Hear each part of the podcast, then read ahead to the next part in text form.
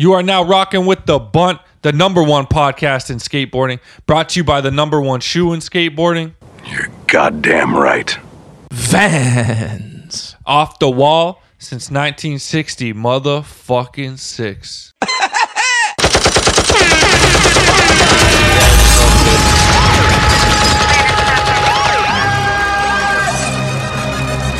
Drop that bitch.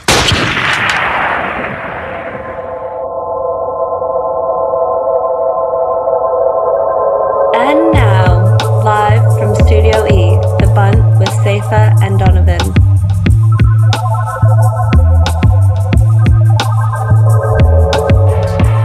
Ants, cue the motherfucking sirens. This is the biggest announcement in the Bunt Lives history. Man, do we have something of massive proportions going down this summer in T Dot. It's the first ever Bunt Jam right here in Toronto, Ontario, Canada. Calendar, wondering, oh, what am I saying this summer? July 8, 9, you're fucking coming to the Bunt Jam. You get me. It's time to cash in those air miles, those old traveling vouchers that got canceled by COVID. You name it, you get here by bus, plane, boat, however you got to get to T Dot. I don't know where you're boating from, but make sure you're here. Like you said, July 8th and 9th, it's going down. People coming from all over the world. Dunbat, we talk about it, and now it's time to put it on the map once and for all.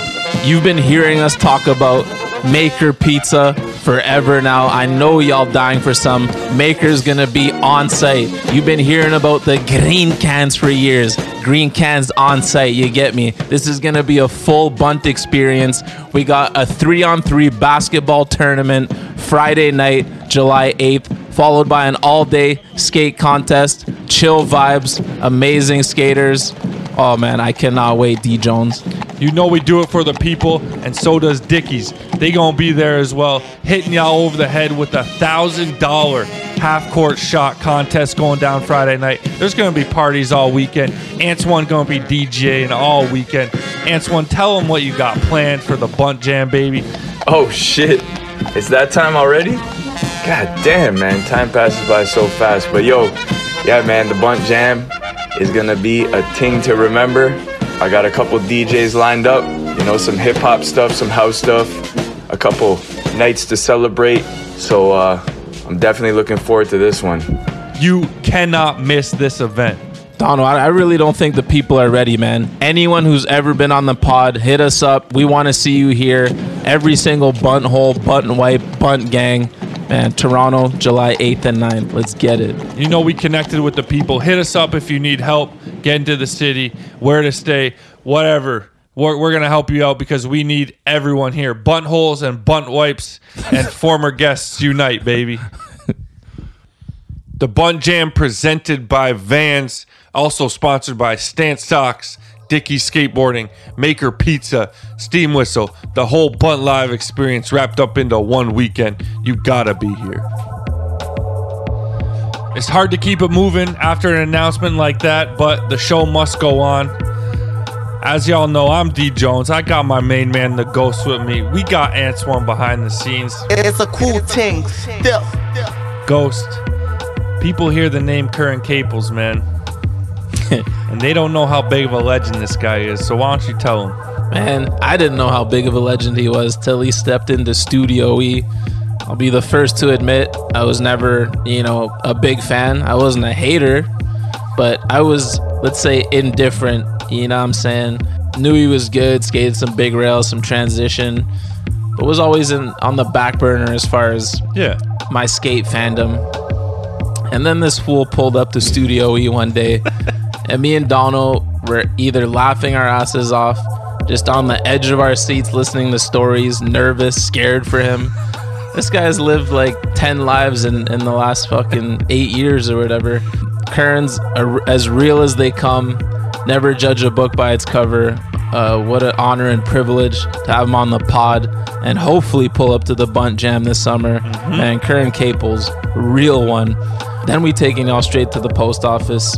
You people out there are crazy, man. Some of the stuff y'all be emailing us about a backside flip nose slide. Anyways, great post office. Keep them coming. We're gonna do a bonus step in the off season because we got bombarded, and uh, the people seem to like the last one. So Def doing that again, and then Donald's going ham on the NHL, and we doing some playoff NBA predictions, man. And the greatest athlete of all time finally gets paid.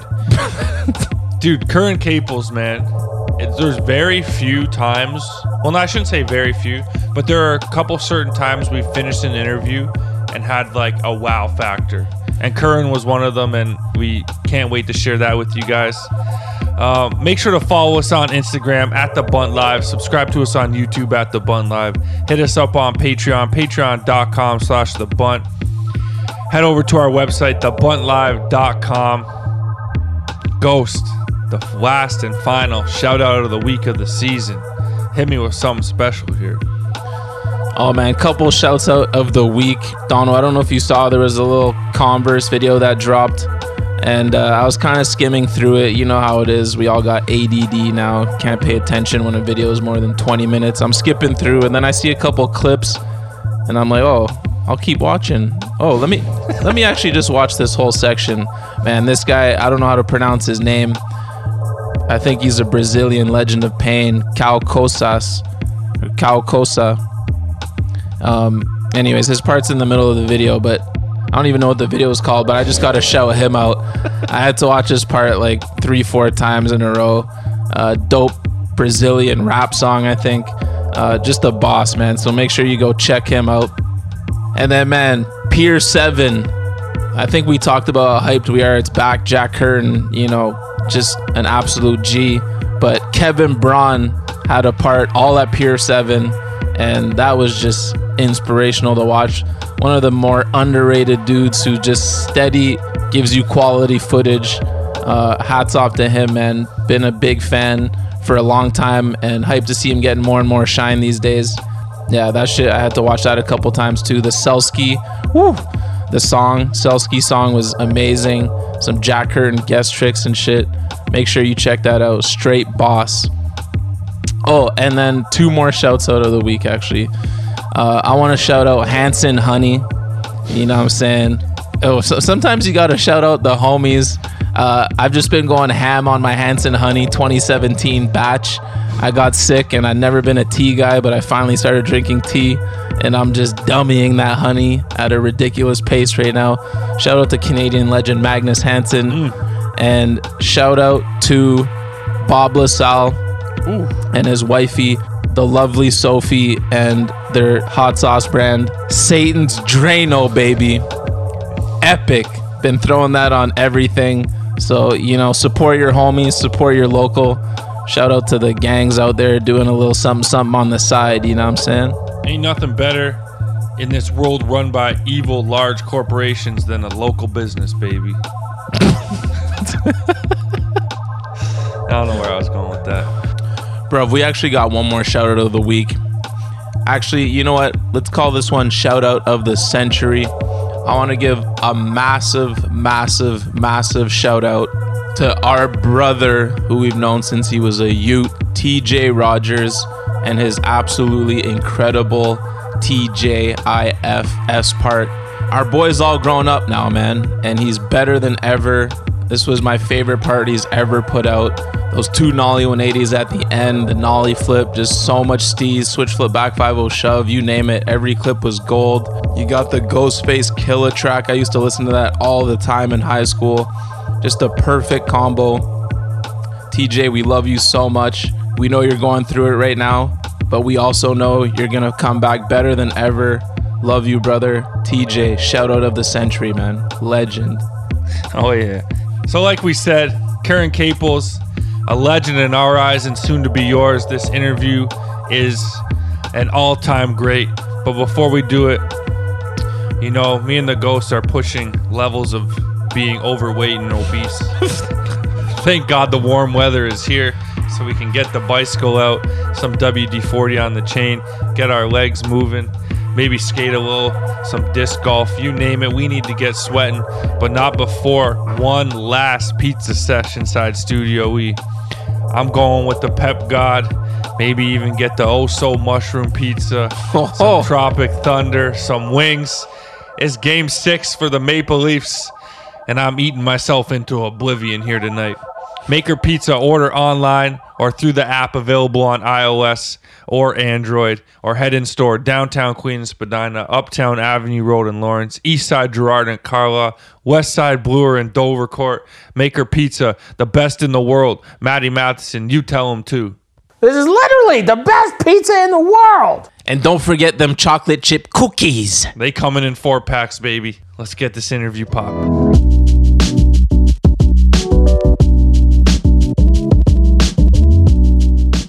All right, we've got Curren Caples in the building. What's cracking, man? Not much. I don't know. A lot of shit, but it's all been good. Dude, I think we just troubleshooted every issue possible to make this interview happen, man. Doing it for Yep. the people. Went back to Old Faithful over here. we got a graveyard of other devices just sitting here.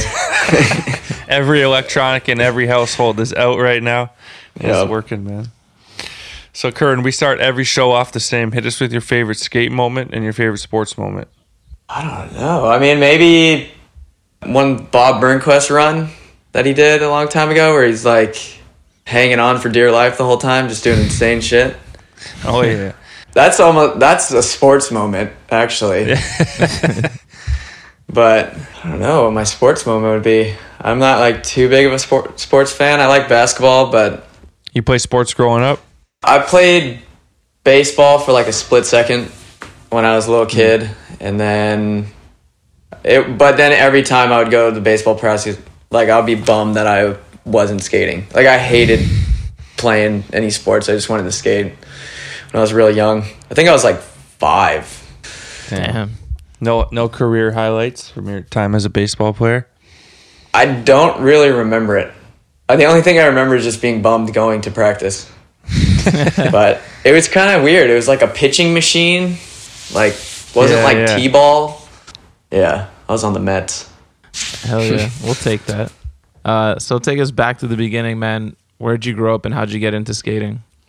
Um, so I grew up in Ventura, California. I was born in Ohio, and then um, my parents moved to Ventura when I was like two, and then my dad tried to get me in the skate or in the surfing, and I just did, ha- like wanted nothing to do with it. He comes from surfing, and I don't know. I just kind of started skating on my own, and then it wasn't like my parents knew I did it, but they didn't really like pay attention to it until I actually like a neighbor walked up and he actually there was a big park in Ventura called Skate Street at the time and uh, think he walked over with like two vouchers to go there and he was like, "Yeah, you should take that kid there." Like because I was just barefoot skating in front of my house. Like I wouldn't wear shoes. I didn't wear shoes until I was like I don't know, probably like 6 maybe. What the fuck? But I mean, if I went to like a skate park or something, if I got taken there, I'd wear shoes. But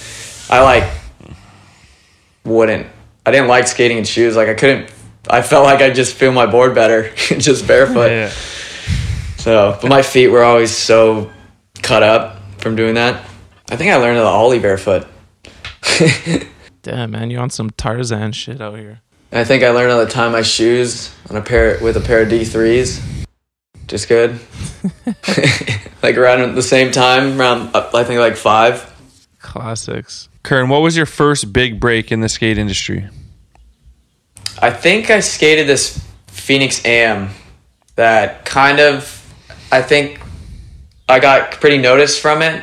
I put out like these two sponsor me's when I was like 10 and I went from I was I used to ride for like termite and then I went from termite to getting flowed like girl boards and then like just like rep flow and then I kind of was getting flowed from element and then they didn't really want to do anything with me and then so I left and I went to PAL and I started writing for PAL for like six months and then I went to this Phoenix Am and then after that I was getting hit up from like Plan B and Flip Damn. and then I remember having, or I didn't have a meeting. My parents had a meeting with like, I think Danny Way at the time. Like they used to have this like little skate park. And then I don't know really what happened with that. And then Geoff Rowley was really trying to get me the ride for Flip, and I think it was like combined with like Lance Mountain and also the owner of Flip. And then yeah, I think Jeff came up to my house one day and went to dinner, and then after that I rode for Flip, and that's kind of just when everything kind of started for me. Just getting on Flip and being with Louie and traveling with those guys. How old were you when that went down? Uh, I was 11. I think. Fucking hell. That's crazy. Yeah, it's pretty trippy to look back on. Like now, I feel like I've gotten to an age where I look back and I'm like, wow, that was like a really long time ago now. Where it didn't really seem that long for so long until like just now.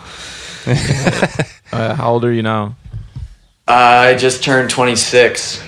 Fuck. But in skate years, you're like 40, man. I know. It's it's almost crazy when I think about like yeah, like how long I've been around and like I've seen I've like seen skaters come and go almost. Like it's weird. Oh, yeah. But I've been I was really young when it all started, so it's kind of That's funny. crazy, man.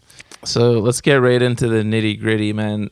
Tell us the story about your first makeout and where the people can see it.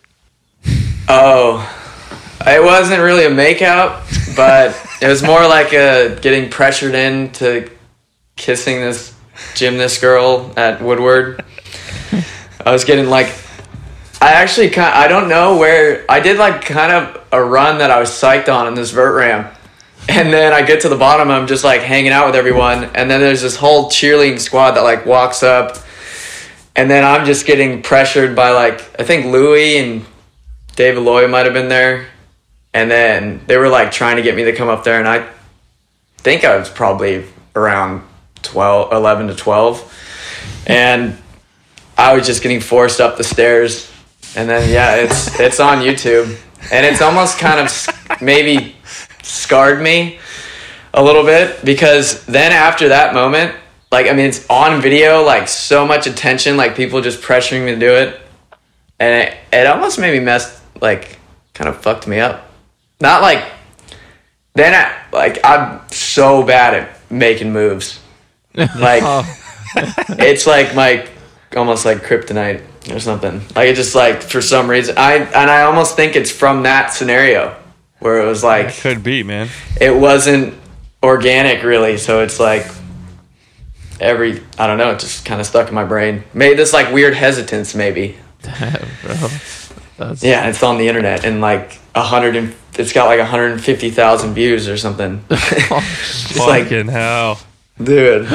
That's the worst. I remember right when it got posted, I like, e- like emailed the account that posted. I'm like, dude, wh- why'd you have to do this? Like, really? it's so uncomfortable. Like, I, I, yeah, I'm just kind of had to own it now. And what, the guy wouldn't take it down? Uh, I got no response. Oh, fuck. Yeah, I was like, well, at this time it already had like fifty thousand views or something. Like, just like, Jesus. oh yeah, but yeah, that's no way to spark your uh, your time in the in the. Uh, I don't even know how to put it, but uh, that just, Careful there. That's my love life right there, Spark. it's on the internet, dude. That's where it all started. I think I still have her phone number, which is funny. oh shit, maybe that could fix it mentally if you like go on a Yeah. date with her now and have a, a real first kiss. You know, Yeah. Can we do this again, please? I know it's been like, I know how many years. Oh, man. So, Curren, you told us a little bit about how you got on foot, but at, at what point did you know it was time to move on and uh, and leave the squad? Um, so it was actually it was pretty tough because it's almost I've like grown up with those people for so long, so it was a, re- a kind of a hard decision to make, or kind of just to like face or have to tell them. That was like maybe the hardest part. But um, I remember there was this dinner, and it was like welcoming a new team manager and also a goodbye Louie dinner, and. I was like sitting there and I was like, fuck, dude, if Louie not here, I'm like, I I think one of the, the reasons why I wrote for Flip was because of Louie. And we were already friends before we rode for Flip. And so then I just sat, I was sitting there and I was like, I can't see myself really being here if he's not here. yeah. Hmm.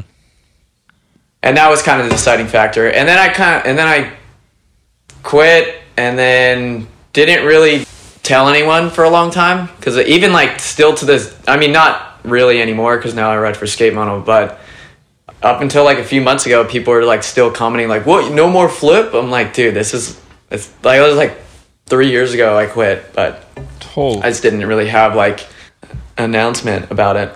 You never did the goodbye post or anything? No, I didn't get that, dude. Louie got one. Louie got like a super sick little video, like starting from beginning and up until the end. There's like, all right, later, Curren. yeah, like Louie actually had a. He didn't like catch him by surprise. He was like, he told him, and it was like, I kind of caught him by surprise. So Right. No, but I was saying you never posted like a like a goodbye flip on Instagram thing, so that's why people had no idea. yeah, And then I guess some people like still said- still don't have any idea. yeah. They, but they knew for like a year that Louie was leaving, and I just, I just made a phone call, and it was just, yeah. So it was a little different. Right. No hard feelings on the way out. Oh no, it was all good. Yeah, it was funny. Actually talked to Ian Deacon, and then it wasn't even. He like didn't even want to hear it. He's like, "Oh yeah, whatever, it's all good, like fine." And then the rest of the phone call is going into like him suggesting board companies for me to ride for, and I'm like, I told him I was like, "Dude, I did not see, or I didn't see this phone call going this way." yeah. But I was like, "Yeah, this is. I mean, it makes it a lot easier, and it was cool." So yeah, from there you moved on to Skate Mental. Seemed like a perfect fit. You got your best bud over there, Jake Anderson, friend of the pod. Yep.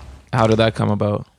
Um, it was actually kind of funny. I was sitting, me and Jake were actually sitting where I'm sitting right now, and I think we're on the phone with Mike Anderson or his brother, and he was just at, he's like, dude, what are you guys doing? And he's like, why don't you just call Brad and go ride for Skate Mental? And we are just like, uh, all right, fuck it. And then I think we threw, or we just like added him to the call. And then me and Jake were like, yeah, I think we both want to ride for Skate Mental. Or Jake's like, I, I want to ride for Skate Mental again. But I was like, yeah, I'm down. And then it was like, all right, easy, done. I'm doing it. I'm like, all right. Oh, that's dope. Yeah, it it's been it's been pretty fun, and yeah, I've always kind of I've really wanted a say on like graphics and stuff because I feel like I've never really gotten a say in having my own graphics. Dude, so they added you guys, and now they just added a couple more guys. Eh? The team's getting big. Yeah, we're trying to recruit more people. but yeah, Eric just got on, on Antonio. Got a pretty good little squad over here. Yeah. So I'm hyped on it. It all kind of just like started falling, like the pieces started falling together. So I'm stoked. Y'all got the That's baggy pants legend of pain, Mr. Pop himself too, right? Mm-hmm. Yeah, he kills it. Fuck, I can't remember his name. That's just how I'm describing him. I want to shout him out properly. Fuck, what is his name? Uh, um, why can't I, dude? You guys made me What the out. fuck?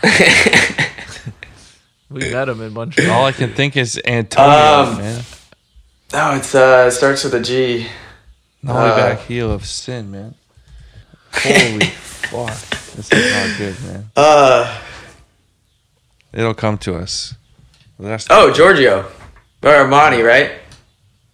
Giorgio, Giorgio Armani. Armani? Or- No. Yeah, his Instagram, right? Are we talking about him? or Are we talking about? No, I, well, I'm assuming gelled hair. he's, he's still on Skate Mental. The gelled hair guy from Europe. Oh, yeah. Doesn't his name start with a G too? Why don't I? Why am I blanking on this too? That's your teammate, dog. That's worse on you than on us. I haven't met. I don't. I don't think I've met him yet. Hmm. Giorgio Armani is a guy on Skate Mental, but that's not the guy we're thinking of. No, yeah, that Giorgio guy's really good. Oh, he's not even on the team anymore. It doesn't look like. Oh, really? Oh, his name's not on the list. Oh yeah, it's Adrian Del Campo. Yeah. What the fuck, man? Del Campo. Del Campo. That El Campo to God, man. I don't know. well, just had a brain fart together. Curren and Del Campo. That's that's a that's some new We age gotta keep team that in handsome there, man. shit, man. you gotta keep this stress in the edit. All right. Uh, so you were the new guy on the squad for the filming of Vans Propeller. What was it like filming for a video of that magnitude, man, and being on the trips and in the van with that legendary squad? Yeah, it was it was pretty cool now that I look back on it because I don't really know if I'm gonna be in a video like that ever again. So I'm kind of I'm stoked to definitely be a part of that one. Um, but it was definitely really hard to go out and film because I mean the filmers are just so spread thin with everyone because Vans has a big team and Yeah.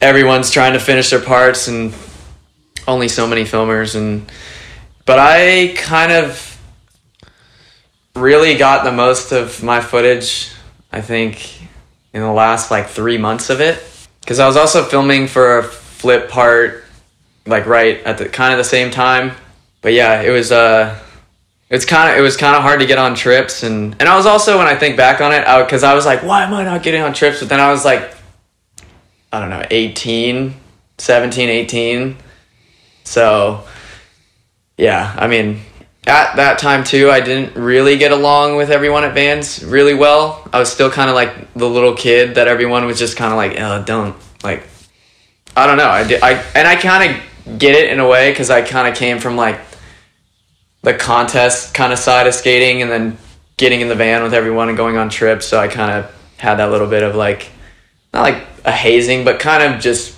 get shined like a little bit. But now, friends with everyone, and I feel like I just, I, under, I understand it more being older, like how it would be seeing myself younger being in a van with everyone. Um, but yeah, no, I'm uh, definitely was really stoked to be a part of that video. It's an instant classic, man. But you're saying you Yeah. didn't get the respect put on your name back then. No, I don't know. I, I, I had to earn it. I mean, yeah. I it's it was also I don't even know like Gilbert and Elijah. I mean Elijah and I are kind of similar in age, but I think Gilbert and them a little older. So it was just like everyone's got their little crew and stuff, and I was just like the young little kid. So get teased a little bit. Well, you made it through that process and you dropped a hell of a part in that video, so it all worked out. But after Propeller, you didn't have a video part drop for a while until the Berrics Push project, which kind of got shut down halfway through. What was it like working on that and what happened with that whole situation? Yeah, that was just it was a little weird how it started. So it was originally like they hired Chris Gregson to film my whole part. And then as he like is fully like on board and we're gonna do it and stuff, come to find out he doesn't have a driver's license. Or his driver's license was like suspended or something at the time, and also lived in San Diego. And I was actually living in like Ventura. So we're like three hours apart from each other. And then so it's like, all right, that's not gonna really work because like I'm not gonna drive to SD every time to go skate, and he's not gonna take the train, I guess, to LA, like to meet Midway, and then ended up linking up with Ryan Lee, and that was like kind of our first time like really skating together, and that came through Jake because Jake has been been skating with him, and uh, yeah, and then so we ended up filming it together, and yeah, kind of then towards the end, kind of shit hit the fan. I think people didn't get paid, and yeah, it all kind of. I mean, it ended up fine, but yeah, I think there's maybe some bad blood with other people involved.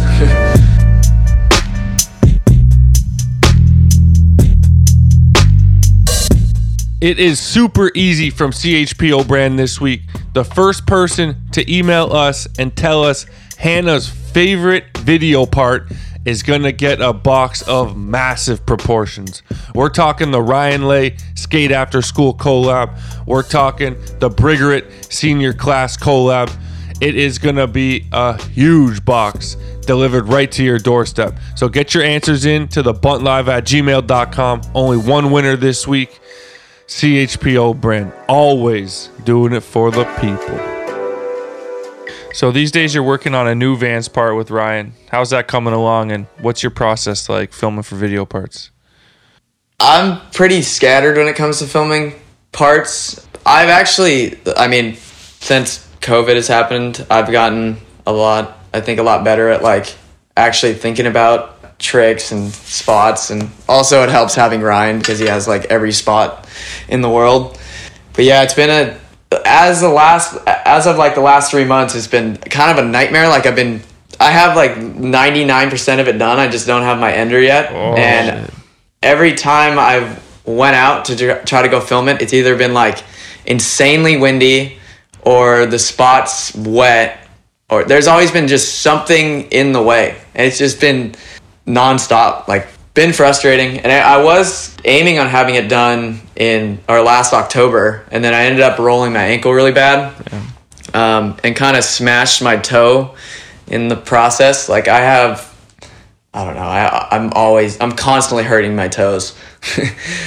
yeah, I just got turf toe, and it's kind of since I got that a long time ago, it just never really goes away. Yeah. Like it's it's easy for it just to come back, and that's what I was dealing with for a while. My my ankle got good like within a month, and then my toe was just lingering. So that's been thing holding me back, but uh, it should have been done and out already. But I'm just trying to get that last trick. I saw you skating the other day, man, at Paul's Park. You're looking good. So Uh, thanks. good luck getting that shit. Yeah. I know it's been oh it's been driving me nuts. Is there one specific trick you're trying to get that you keep going back for? No, I'm kind of I'm kind of scattered. I've tried this one rail a few times, and then yeah, I don't know. I I kind of need to sit back and pick one. Like I have like three that I want to get, but I'm not sure which one to go get yet. So that's where I'm at. You need to pull up on that rail you smith grinded in propeller last trick and just release the front nose blunt, bruv. It's called I don't know. The I you know it's weird. I went through a phase where I was skating rail, rails like that for some reason. Like for some reason. and then and then now I look at a rail like that. I'm just like I don't don't want anything to do with this kind of skating. But when I was like 18, I was all sparked on skating. Like I think that Smith was like a 23 yeah. stair or something. You're past the adrenaline junkie. Yeah. Yeah, I don't even think about going and skating that stuff anymore. But it's crazy because if you just approach it like a flat bar or something, then it's like kind of, I don't know, you just hop on and get to the bottom. But it's so hard to put yourself in that mindset of skating rails like that to make it like seem mellow in your head. But yeah, I've like, I've lost that. I'm, I get to a spot like that, I'm like, "Pff, I can't put myself on this rail anymore. or I don't want to. I just think about like running out on stairs or something, which I've done before. That's how I originally got turf toe. Or that's probably why I stopped skating rails like that. Oh shit. Yeah, I landed on the stairs and just jam my like my toe back, and so uh, that just sticks in my head now. real. Well, yo, good luck. Whatever ender you pick of the three. Hope you get it soon. Looking forward to the new part. Yeah, I need to get it like tomorrow. Yeah. Uh, switching gears a bit, we heard you got a bit of a wild story with a stalker. The fuck's going on there, bruv?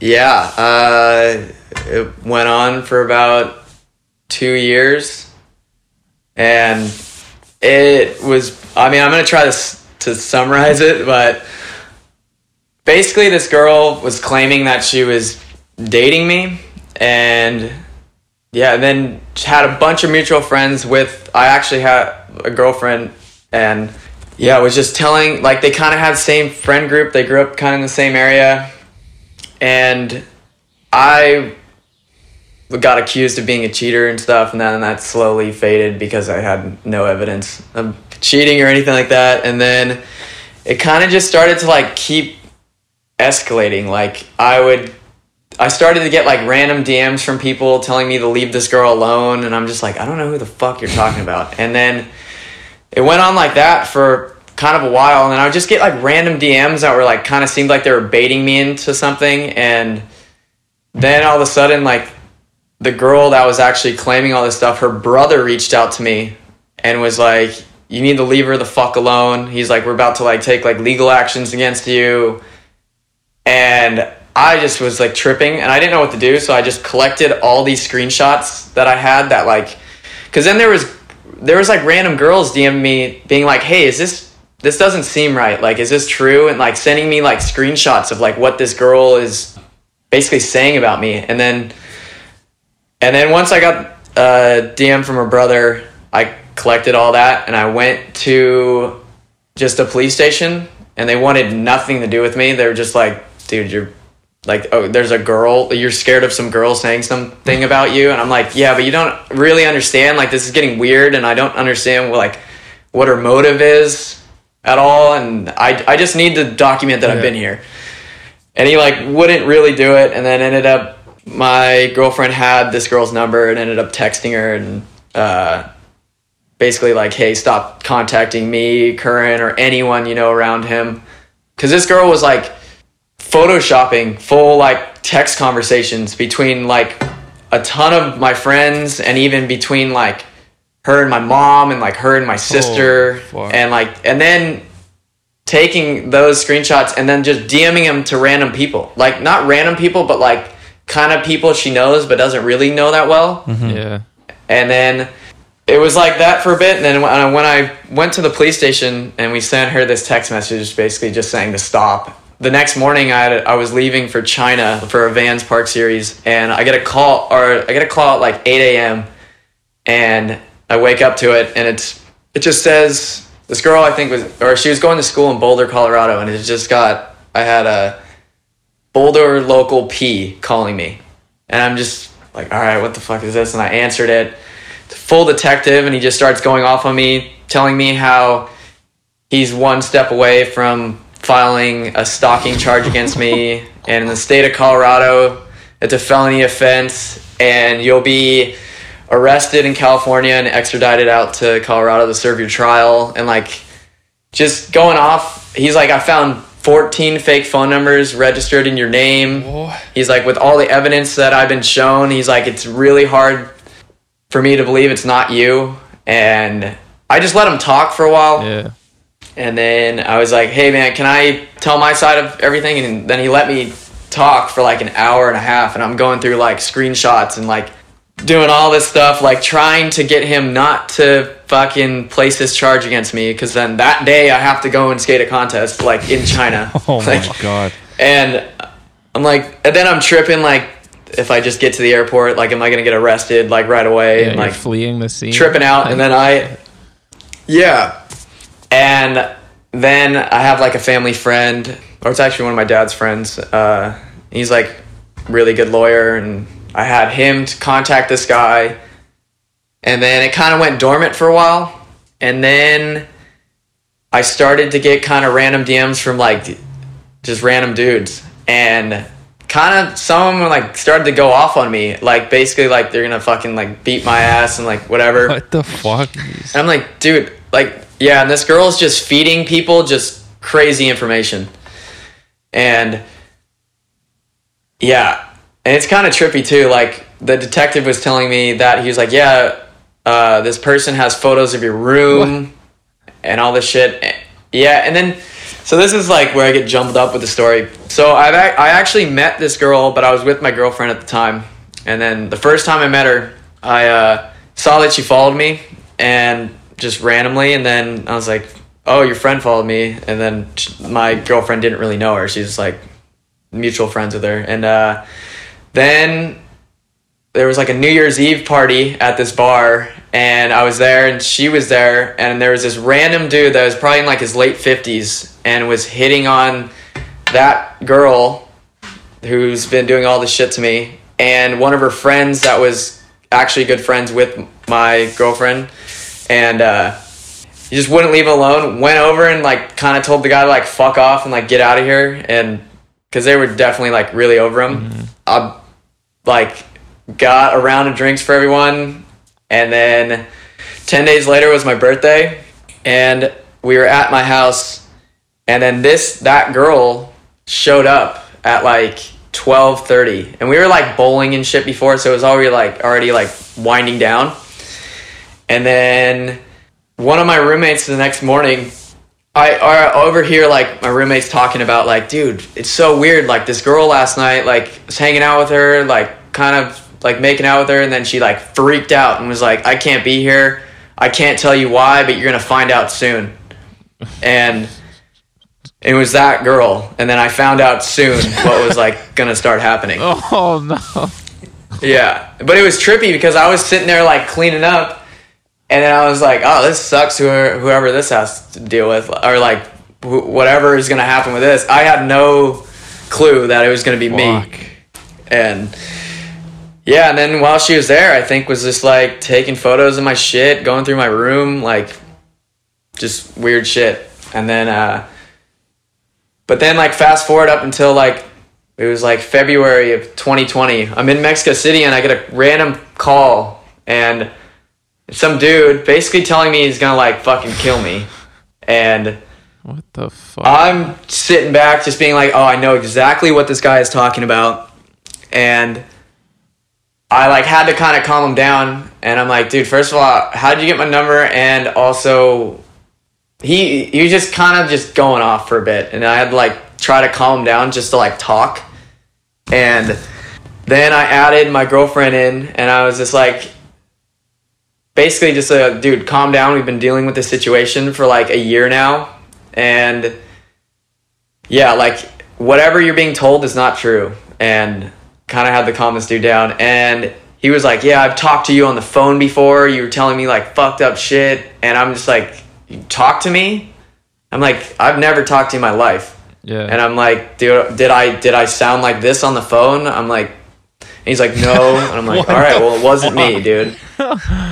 Oh, yeah. no. And then, so then after that, I was like, came home, and I'm like, all right, I got to do something like kind of like real because I, I don't know what to do. Like, I can't get a restraining order or anything like that because this girl's like never really done anything to me. She like it's like she read the rule book on like how to fuck with someone and not get in trouble hmm. for it.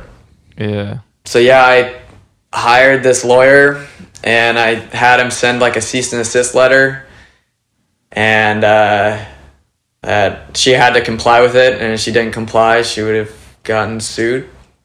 So Is Yeah. it working? so that's basically yeah, it worked so far. I mean, it, I don't know what this girl's motive was. I don't know if it was just to break me and my girlfriend up, but we kind of broke up, and we're back together now. But it definitely caused crazy problems because she was getting pissed on how I was handling it, and I'm like, I can barely do anything. Like, I don't know what you want me to do.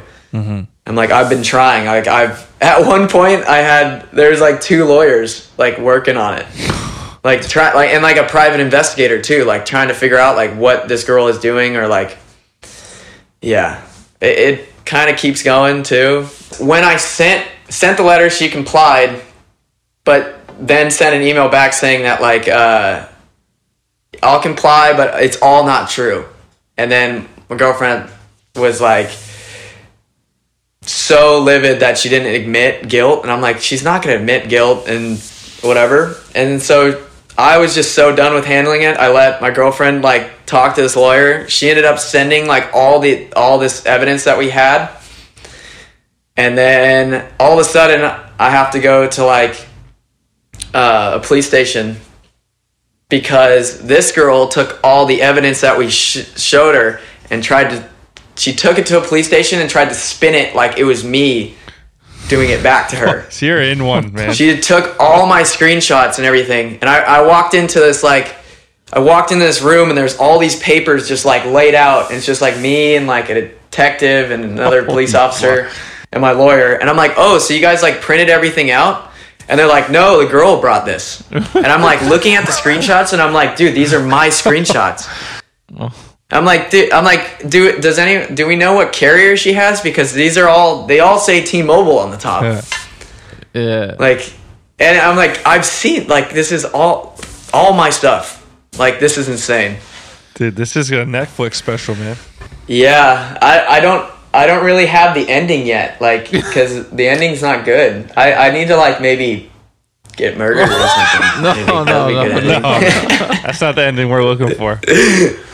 No, I'm kidding, but no, it would make. I mean, I can. You can get an alternate ending to this to this movie, That's absolutely insane, man. dude. That sound. That's like summarizing it. Oh, which is she did. This girl actually did something that was really funny too. She faked a conversation between her and Jake Anderson, and she nailed it on texting back from him. And he, she was writing back like, she's like, like, or it was coming from Jake, like, oh, you, you fuckers will figure it out. Like, it's all good. Like, and I'm like, dude, how th- it, this, I don't know, for being like kind of as kind of just whacked out as this girl is, like, she's really smart. I mean, she, I don't know, she made like 14 fake phone numbers and put them in my name. So she knows how to do a lot of stuff. And um, she's really good at Photoshop. And it's, yeah, so So insane.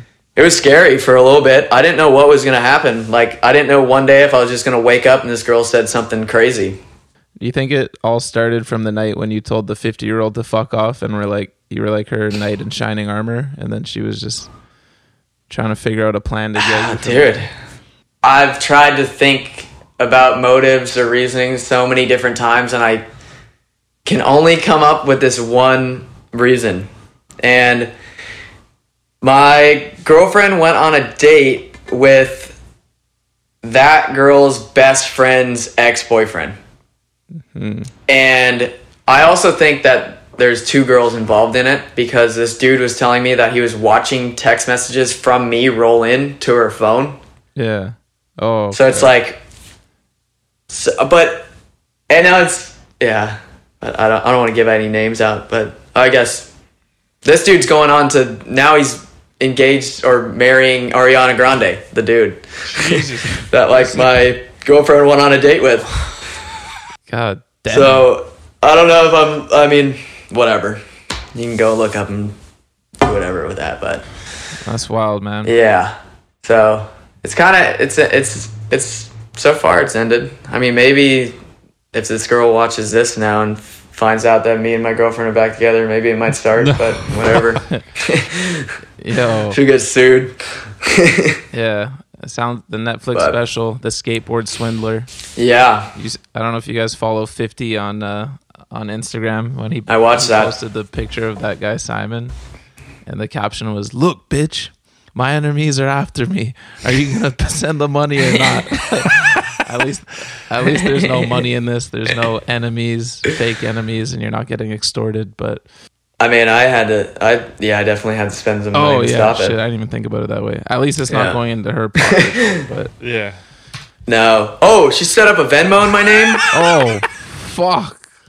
yeah, th- that's what just made me think of that. Maybe there's some money going in her pocket somehow. Oh, hell Fuck, I don't know. Jesus. That's what I found out at the police station. Yeah, I, I got there and I'm like, who? What Venmo? What's this Venmo screenshot? And I'm like, wait, that's not my Venmo, but it has my like profile photo from my Venmo. Like, oh, it was. There's a lot. Fuck, man.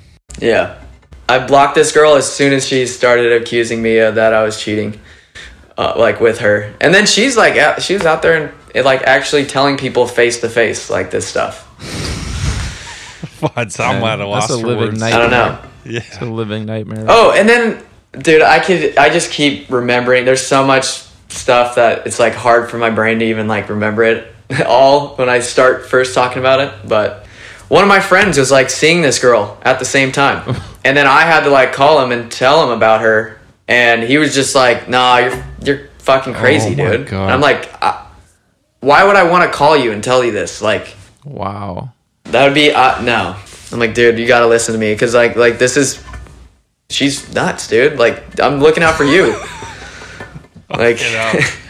Wow, yeah. Did they split up? So that's that. Oh yeah, I don't think they they don't talk anymore. okay, word. Oh no, he knows now. I mean, he's he now he's like he's like, dude. nuts." like yeah, Oh, man. but Where do we even go from there, Donald? Yeah, I don't even know that if was there's, the like- story. I can ask another question. Back to skating. No. Oh, it's uh, on a on a lighter note. Um, Tell us about the first time you hit a Juul in NYC, man. We're due for some laughs. Oh, yeah. I don't know. I always I hated on him for so long, and then I took a red eye to New York, and then me and my friends were going to the beach in Jersey, and I was just like super tired and out of it, and I was just like, dude, give me that thing, like whatever, and I hit it, and then I got like super lightheaded. I'm like, dude, this thing is crazy. Like, I didn't know. I didn't. I thought like I've never really smoked a cig up to that in point, and I didn't really know what getting like lightheaded or anything felt like. Like, and I was just kept hitting it back to back, and I then we roll through a McDonald's drive-through, and it's like breakfast time, prime McDonald's smell and it just I got so nauseous instantly, and I just got out of the car and I just threw up everywhere, and it was the grossest throw up I think to this day I've ever had because for some reason I was eating a bag of Takis and I had I was drinking a V8. Oh, all red. Damn, bro. Yeah, and there's a video of it, and it's just like looks like I'm just puking blood. It's uh, and then after that, I. No, I guess I didn't learn my lesson. I I think I've thrown up twice off of a Juul, like being like kind of drunk and hit it like again, and then then being like, oh, just get extremely nauseous, and then uh, yeah, just fought through it. You crazy. Oh, Curren, Curren, Curren. I can't stop thinking about the stalker, man. I'm sorry. I can't focus Yeah. right now. Oh no, it's all good. It's a it's a it's a fun story. I don't know who it's Oh. fun. Not fun for you, man. Yeah. I when I look, I mean, now it's fun. If it's over, It- if it's, over. I mean, it was hell for sure. Yeah, it might be over. I, I mean, I I think it has to be over. I mean, I, if she talks about me anymore, I think she's screwed. So okay, good. yeah. So, Curren, we've heard you had terrible luck with your house and car getting broken into. What's the story there, man? You have trouble locking your doors or what? Uh, yeah, I actually do. I've been good now because I've let all this shit happen. Yeah, I've. it- Where I live, it's kind of like.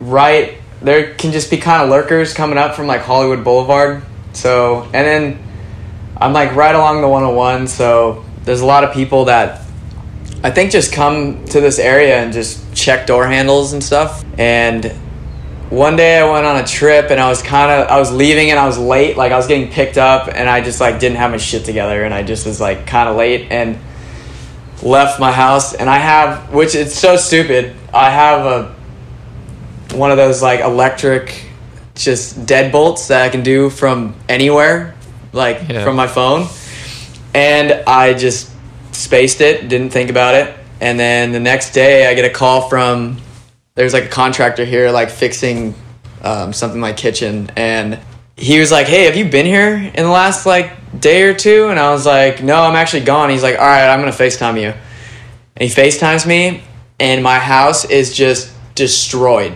Like there's a bag of concrete that some dude brought in like took it out like shook it like just threw it everywhere. Then The fuck? like my whole kitchen, like the fridge and everything is just gone through. Like every, it's it looks like a raccoon got in or something, but like Fuck. it was definitely just some tweaker. Like he wrote on my walls, he wrote all these phone numbers for pizza, literally like pizza places. And then there's another. I can actually take you around, and there's there's some stuff I've left because it's too good not to have up anymore. But he wrote like heights on the wall what the fuck? just I don't know, didn't measure anything out. And then so when the contractor came, like got here, he went inside and he was like, "Hey, the shower's on," and I was like, "Oh, dude, just get out of there." And I had the cops come. They kicked that like it was the bathroom door was locked too, and they kicked the door in.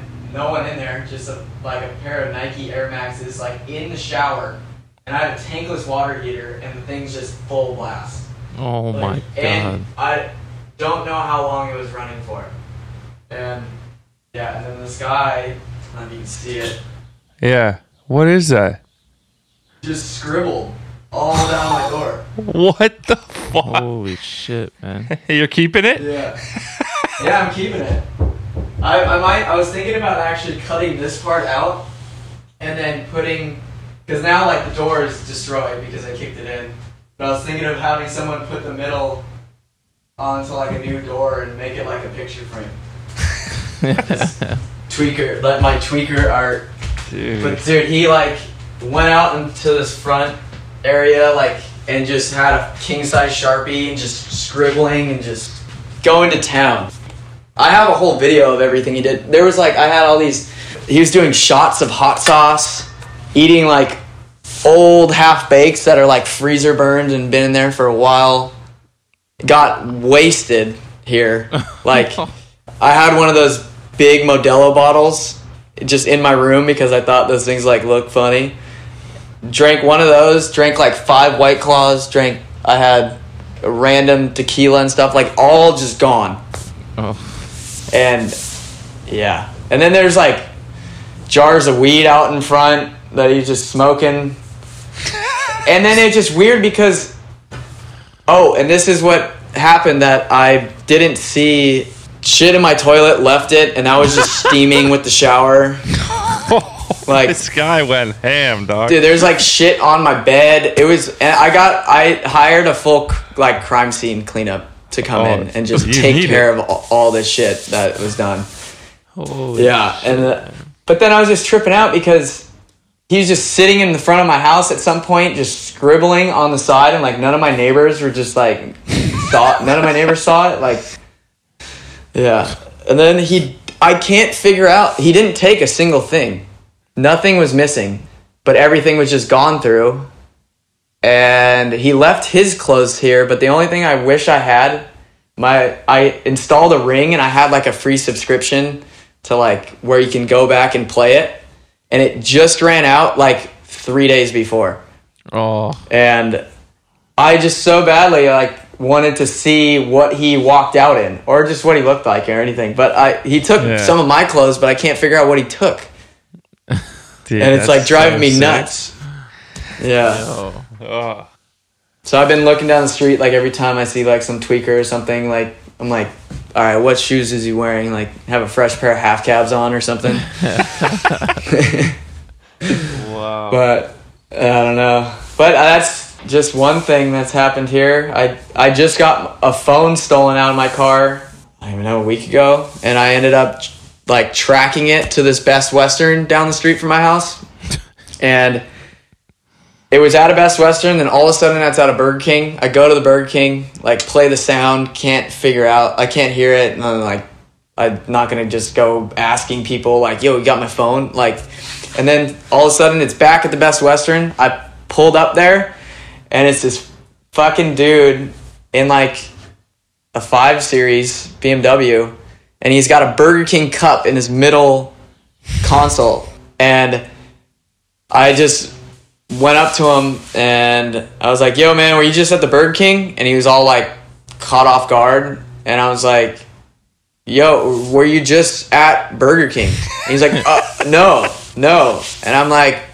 And then a kind of a weird scenario started like kind of happen where like the car next to him seemed like he was with him, and then I see a door open and there's like a dude just covered in face tats and shit, just like staring at me, and then the other door starts swinging, and I'm just like with my girlfriend, Oh, and I'm just like, fuck this, like I'm I'm out it, like I'm not whatever's, I don't want to be involved in whatever's about to happen over my like a phone, like my phone's not that important, like whatever. But then it ended up two days later, I see the guy again at like passing by, and I went. I had one of my friends, and I just went up to him and I like fully confronted him, and he fully had my phone. He he knew exactly like yeah. whatever, but he wouldn't give it up, and he had a fat knife like hanging in his Oh. uh, just right in his like sweatshirt uh, pocket little thing. I could just see it. I'm just like, all right, whatever. I know you got my fucking phone. Like I caught your ass. Like that's all I care about at this point. Holy Fuck. shit, Curren. What kind Yeah. of life you Dude, living, you're- bro? You're insane. No, it's it's yeah. I've I've got a lot of shit. I, Dude, I think the stories get better too, man. if you guys want to hear a real good one, I got one. Let's hear it. Let's just go for it. It all right. So I was hanging out at my house with a few friends, and uh, there was this party happening down the street, and I we ended up going down the street to this party. It's the sickest house I've ever seen in my life. Like it's a massive house, but it's just so cool looking. It wasn't like over the top, just like whatever. But there, I'm all stoked.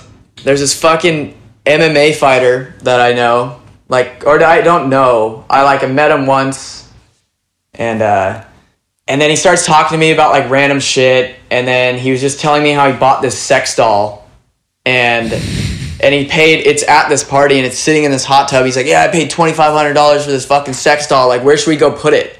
And it's like a full raging party going on. I'm like, dude, I'm not helping this dude. Like, go fucking place a sex doll in this place. And then, so then whatever. He's wearing a giant fur fucking white coat and shit.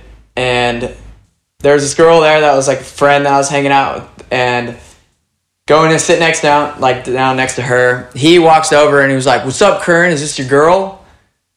And I'm like, "No, I wouldn't call her my girl. Like we're friends, like whatever." And he goes to shake her hand, and she wouldn't shake his hand, and because she already kind of pissed off one of his friends, or I mean, sorry, one of her friends, and um, so he's like, "What makes you so fucking high and mighty that you can't shake my hand?" And she was like, "Nothing, like it's just COVID." And he's like, "Bullshit! Like, what do you do for a living?" And she's like, "Uh, I model," and he was like, "Is that that's the most fucking pathetic thing I've heard in my life?" He's like, "Do you have any self respect?" And just going off, and I'm sitting there, and I'm just like, "Whoa, dude! Like, what the fuck?" And then she just turns away and starts talking to like her friend, and I like try to tell him like, "Dude, what are you doing? Like, stop! Like, that's being lame, dude! Like."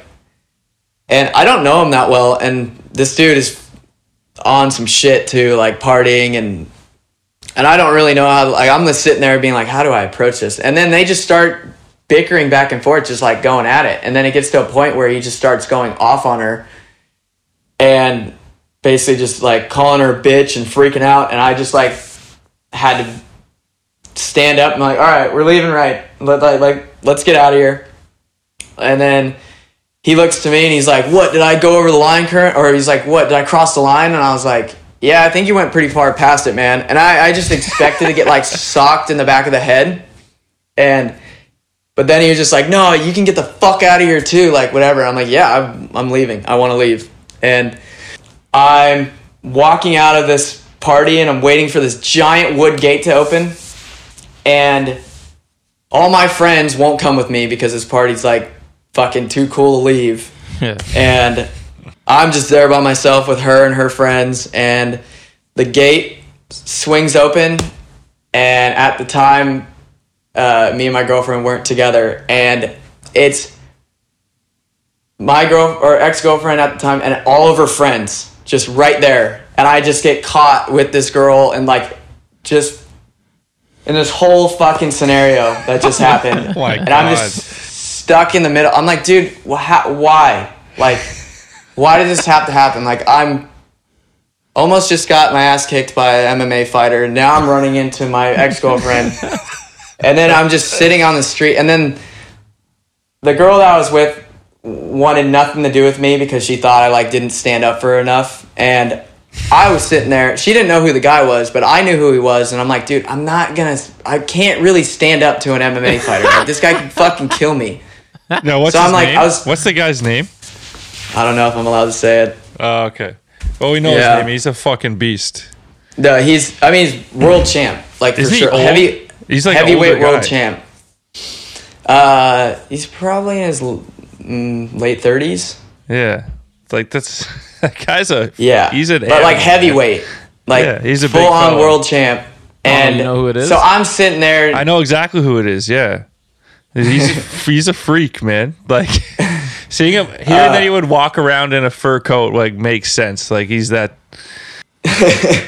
Um, yeah, and then all of a sudden she wants nothing to do with me, and then my ex girlfriend's like, go, like what the fuck you doing? Like just going off on me, and then I'm stuck in the middle, and I feel like I should go fix things with this girl because I feel bad, and, and she doesn't know this guy's an MMA fighter, and we were just kind of talking to each other, like it, it was all bad, and then all of a sudden I just get left in the middle of them, like ex girlfriend walks away.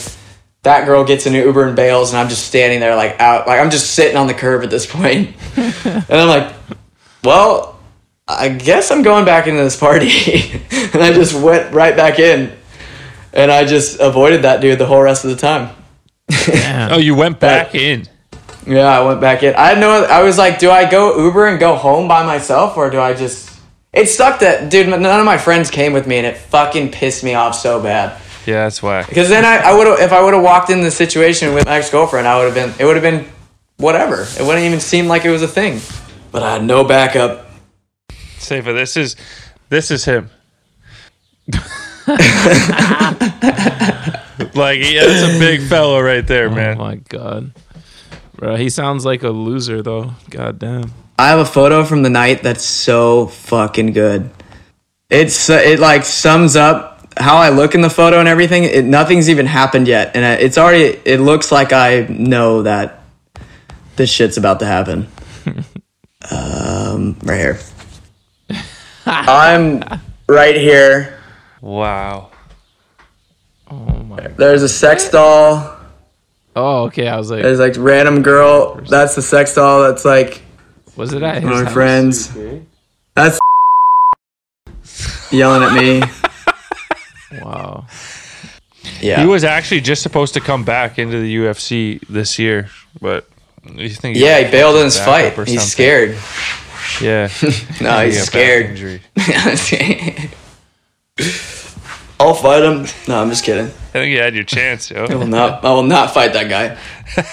oh, I had my. That was my chance, but I might not be doing this interview right now if uh, If you took if it. I would have stood up to the guy more. Yeah, I might be like under the ground.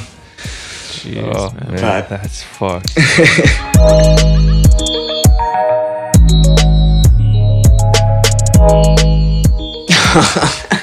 You know, it's funny. I was just about. I don't know. I was just thinking of all my freaking stories I've got, and that's definitely at the top of the list. uh, but this is like a good one. This isn't like me like I could die or something or stalked or something. Yeah. Um, yeah. So it's the same trip that I was on when I hit that Juul. I I just went to New York for three days. Like it was like Fashion Week, and I was like single at the time, and I was like, "Fuck it, I'm just gonna go to New York and party for three days and come home." And I, one of my good friends at the time was dating uh, Alec Baldwin's daughter, and so I was like friends with her, and she was out there, and then she was actually hanging out with uh, uh, what's her name? Christie Brinkley's daughter, Sailor Brinkley. And so my friends come over to my hotel. They are all surfed out and they pat like fell asleep. And I was like, dude, I'm going out tonight by myself. Like I'm just with. I'm, I'm gonna go meet up with them. With like the girl's name Ireland, the other one's Sailor, and I just I bailed my friends and I just went with them. And then we go to this. I think it was like a Fendi Rihanna party and I'm sitting down, and all of a sudden, like, I make myself a drink, I'm just like not really paying attention, and then all of a sudden, like, people start trickling into like this table that I'm sitting at, and then all of a sudden, um, you know, like the model girl that's got like all the skin pigmentation, like, like Yeah, yeah, yeah. She's dating Kyle Kuzma now. yeah. So all of a sudden she's sitting next to me, and then on the other side of her, it's like Drake, and then on the other side of her, it's like Kendall, and then it's like Rihanna, and then it just keeps going on, like the people, and I'm sitting there, and I'm with with these two girls, and I start like just I'm just uncomfortably drinking, and Yeah. because I just feel like I'm just so out of place right here, and yeah, I just get wasted like instantly, and I've never really blacked out before, and all of a sudden I don't remember leaving or doing anything, and then I like snap back, and I'm making myself a drink, and I, I'm looking around, and I'm like, dude, I'm at a I'm at a different like where uh, what club is this? Like where am I? And then all of a sudden I realize I'm at One Oak in New York, and then I'm like, who am I with right now?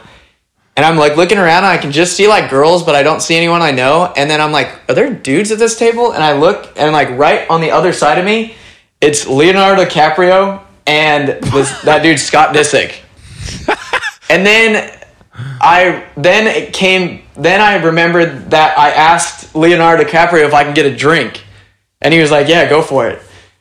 And then I'm just sta- now I'm like really tripped out and I'm really wasted and I'm like don't know what the fuck is going on and I'm just observing everything, just tripping out. All of a sudden I just get pushed like so aggressively.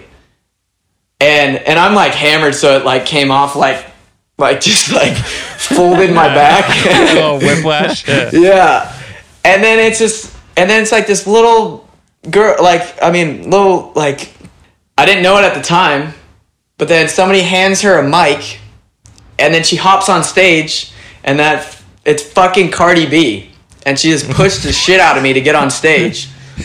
And then the little the, her the song like just dropped that like her big song that she just like it was like right when she came on the scene and it's just like ding ding ding it just starts playing and I'm like that's who just pushed me. And then I'm sitting there watching it and I'm literally like I can I'm like this close to where I can like touch her. Like as she's performing. And, but then I'm realizing that everyone's looking at her and I'm like in the spotlight too basically. And I'm like sitting up there like swerving.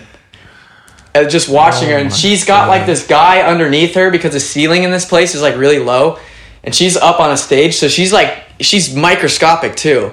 And she's like like crouched over and there's a guy like just dedicated to just pulling her dress down so she doesn't like flash everyone.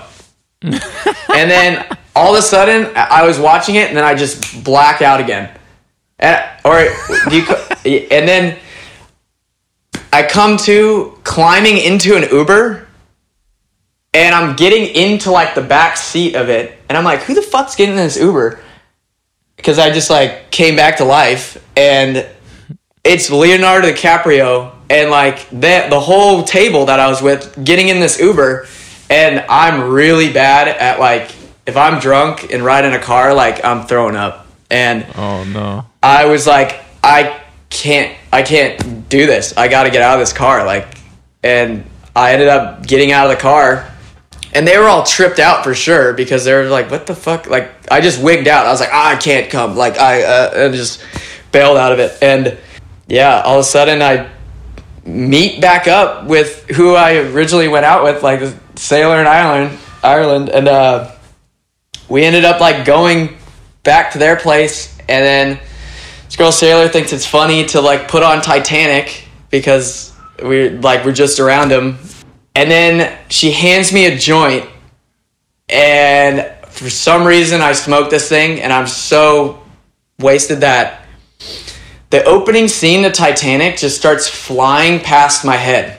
Like I've never experienced anything like this in my life. I'm like I'm about to pass out, or like something is really wrong right now and I sprint to the bathroom and I just throw up like everywhere, like all over the floor, and then like make it to the toilet. And then I spent probably like 20 minutes like just wastedly cleaning it up. Just like And then this she like this our sailor comes in or like into the hallway and I'm walking out, I'm like just shocked. But I'm kind of like all right now because I just threw up so much stuff and she grabs me and starts making out with me Oh. and midway through it, I'm like, I'm gonna throw up again. And I pulled her away and I just started throwing up all on the floor of the bathroom again. Oh no. And then she was, and I remember I literally like had nothing left in me that I like collapsed. And she goes, Wow, am I really that fucking gross? And I, and I started laughing. I'm like laughing and like half throwing up, being like, It's not you. Like, uh, Yeah, and then I just got stuck into a get. I just got put into a guest room, Holy shit. and uh, What a night. yeah, and then I missed my flight the next day. I, uh, yeah, I ended up spending another night there. I was like, just the whole next day, I was just recovering. I couldn't even get up and like get off a couch. I was just so hurt, like hurting so bad, like. Yeah. Did you ever think about where that Uber with Leo would have led you, man? Yeah, I don't know. I mean, I would have probably had a cleanup fee. uh, maybe I would have held it together. Maybe, but yeah, I don't know. But I don't know why. Like being that drunk, I was just like, I, I think I was just nervous I was gonna throw up, and I couldn't do it around these people. Yeah. yeah. I'm glad the story didn't go down that road for your sake, man. No, they all have like kind of. They all kind of. There's good points, and they have shitty endings. It's always a shitty ending. That, wow. That's like one of the most epic nights I've ever heard of ever. I don't even know if you call it blacking out because or I don't know. I but it's so funny every time my brain would just come back. It was always just in the best scenario of like So I need to remember this. yeah, it's like it knew it. It was like you, you should you should tell this story one day. Because imagine if I just woke up and I don't remember shit, but I had that whole night. Yeah, that would have been Yeah. horrible. Well, thanks for sharing it on the bunt, bruv. Yeah, no oh, problem. Back to skating again. We've been going back and forth with the wildness, but last year Mason Silva's SOTY trip looked so fucking fun. Uh, that edit, Yeah. you guys killed it. Do you have any memorable stories from that trip? Actually, there was just this one session of a shot skating this stair set in Hubba that we skated. Oh, um, yeah, yeah. He did 14 tricks. Like, and it's like an 11 stair. Like, it was a proper set of stairs. Like, alling it's like a bummer. Yeah. Like, um, and yeah, it was so funny because it, like we were, it, it was, it had this little restaurant like right at the rollaway and there was all these chairs and everything that you can just like sit and watch. And there's this one just random dude there and there's no one else at this restaurant and he's just sitting there just loving it. And he, and it, it was funny because I like told somebody, I was like, it's funny that this guy's this psyched on it because he has no idea probably what he's watching right now. And this is maybe like one of the craziest displays of skating ever, like that I've ever seen. yeah. Of of just literally like everything is first or second try. And it's just like nollie flip, switch flip, nollie heel, like just shit that you shouldn't happen first try. And it's all and this guy's just giving the getting the demo of his life. And yeah. But I actually had a pretty funny scenario. At that time, it was my ex girlfriend, but now we're together. So she was like, "Yeah, you're gonna probably see see me out there." And I was like, "What do you mean?" She's like, "Y- "You'll you'll find out." And I just like didn't really pay attention to it. And then all of a sudden, we get to I think it's Sylvania, and we're in like the middle of downtown. There's just a 50 foot billboard of her. just literally the whole side of the building. And then somebody points it out. I'm like, you gotta be fucking kidding me, dude. Oh, It- it's God. it was kind of insane. Like, and then yeah, I, it made it in the mag and everything. That's like- amazing. Burnett Burnett loved it. That's when you realized you had to get back with her, huh? no, I don't know. We've just been we've just had problems off and on, so that's I don't know. Both can't not be together, so we just chalked it up as we're together. but I gotta find this photo, dude. It's it's we were actually fine at the time, so it wasn't like a bummer to see it, but Oh, my oh god. God. Epic, man. Well, I was like, of course. yeah, that was that was pretty funny. But yeah, that was a, a great trip. Got to skate um, this plaza in Innsbruck, Austria. That's like maybe the sickest place I've ever skated in my life. I've been there before, but I was there for like a flip demo, so I didn't really get to skate it the same way as you would if you just pulled up to it. Oh, Um, is that the one with the transitions and you kickflip the hip? Yeah, yeah. That Yeah, that's probably. you need like two days at that place, kind of to like, I don't know, to just experience all of it. There's so much to skate there that it's it's insane, and yeah, I want to go back really bad. I don't really have too many of those places that I've been to where I'm like I want to go back. Like I'll Yeah. do a trip all the way there just to go and skate that. Damn. It looks unreal. Yeah. Blake Carpenter's front heel over the thing was crazy. Yeah, that thing is really hard to skate too, and especially that way that he did that. It's insane. Madness. So, Curren, over here at the bunt, we like to go behind the scenes on some of our guests' favorite tricks. Can you give us the backstory to your Smith grind last trick and propeller? What was that session like? Yeah, that one was about an hour of roll ups before I tried it. oh, not that long, but it was just I had like Greg Hunt was there, Cody Green, Anthony Acosta. It was just one of those sessions that like I called everyone to and it was like, all right, I got to go do it.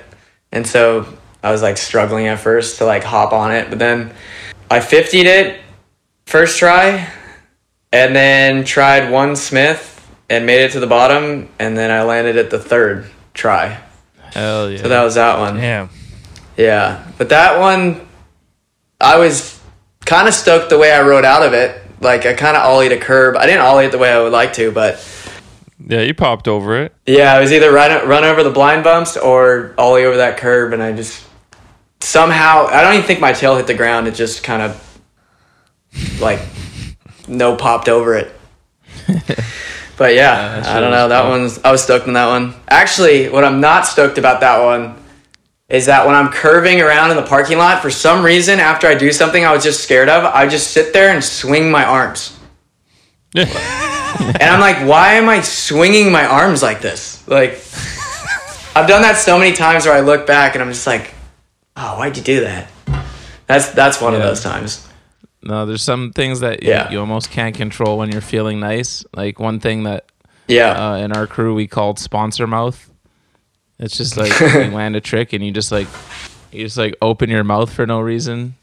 oh yeah, Jake's got a good one.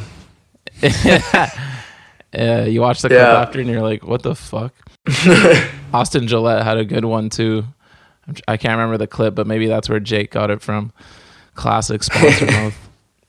Yeah, Jake, we went to Montana for uh, just one day just to go skate this one park. I wanted to go skate really bad, and I made him film a trick because I was like, dude, you could film something here. Like, I know you can do something here. And he ends up filming something insane, and when he lands it, his face is so shocked, like, and it's like prime, right on him, like, it's so good. But that that'll come out, I think, maybe in Jake's part or may, might be in mine. Sick. Not sure yet. Can you tell us about the session? Take us behind the scenes on that 5 also in propeller on that like gnarly rail with the drop on one side and there's like an old guy holding the other rail. He was not psyched for sure. that kind of that was so long ago. I don't really remember. Actually, I think that was maybe one of the first times I really like got in the van and was like filming with them.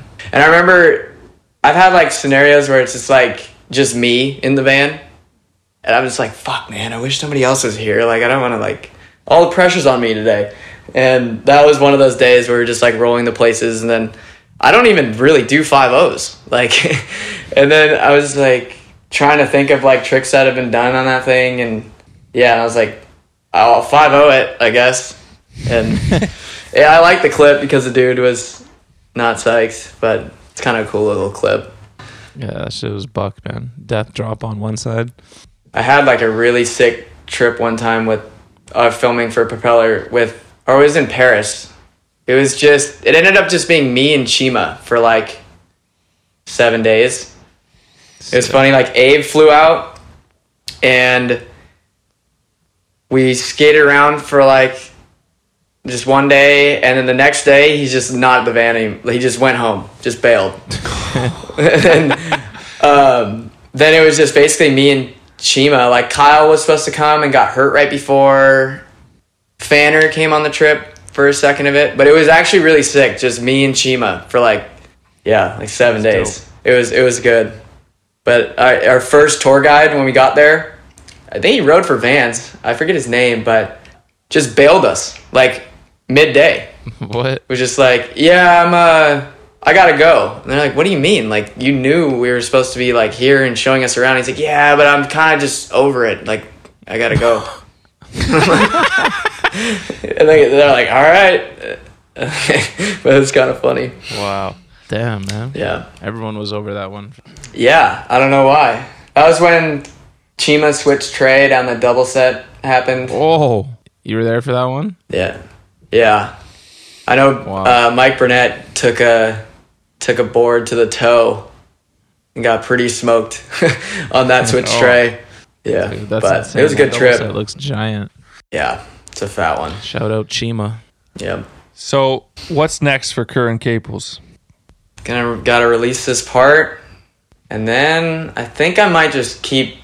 I might just try to get something else out there by the end of the year. I don't know. It kind of sucks how like the whole SOTY shit is. Uh, not even I'm like thinking I'm a contender or anything, but I hate how it's set up. Like now, it's just such a. I don't know. Just program. Like it's just like who can Yeah. make the most content and it's kind of not it, it should go back into like because I, I remember i think that's i mean it's not the way it started like it was like i feel like back in the day it was a big build up to like a skater of the year like it would be like from what that dude did like the last three years you know Yeah. and then now it's not like that anymore so it's a little i mean that's just the internet for you Yeah. but Real shit. yeah, but uh, try to get out maybe another part, and yeah, it's been trippy. It's like such I'm living such a different life than I ever really have. Like since I've been like twelve year or yeah, like twelve years old. Like I've been nonstop traveling, and then just to go to like nothing to where I wake up and I'm just like, what am I gonna do today? Like instead of just being like two weeks at home and going off somewhere like just living out of a suitcase just to, and then now it's is it really it's strange adjustment for sure. And, but and it's funny because it's, it's something i've always wanted too where i'm like Yeah. when i was younger i was i never wanted to leave. I never wanted to go anywhere but now right now i want to leave. I want to go somewhere like it's getting old but it's been nice for sure and it's pretty trippy just to like skate only at home it's kind of almost changed how i skate too Yeah. Well, hopefully the insanity chills out in your life and uh, you know, just the good stories keep happening, like the Cardi B blackouts and no more stalker, no more fucking MMA Yeah. psychos. No, for sure. I hopefully, uh, hopefully these are the stories that I have for the rest of my life, and I don't have to like get new shitty ones. I don't know. We'll see. There's always some shit happening. I'm always like that dude for some reason. Just a target.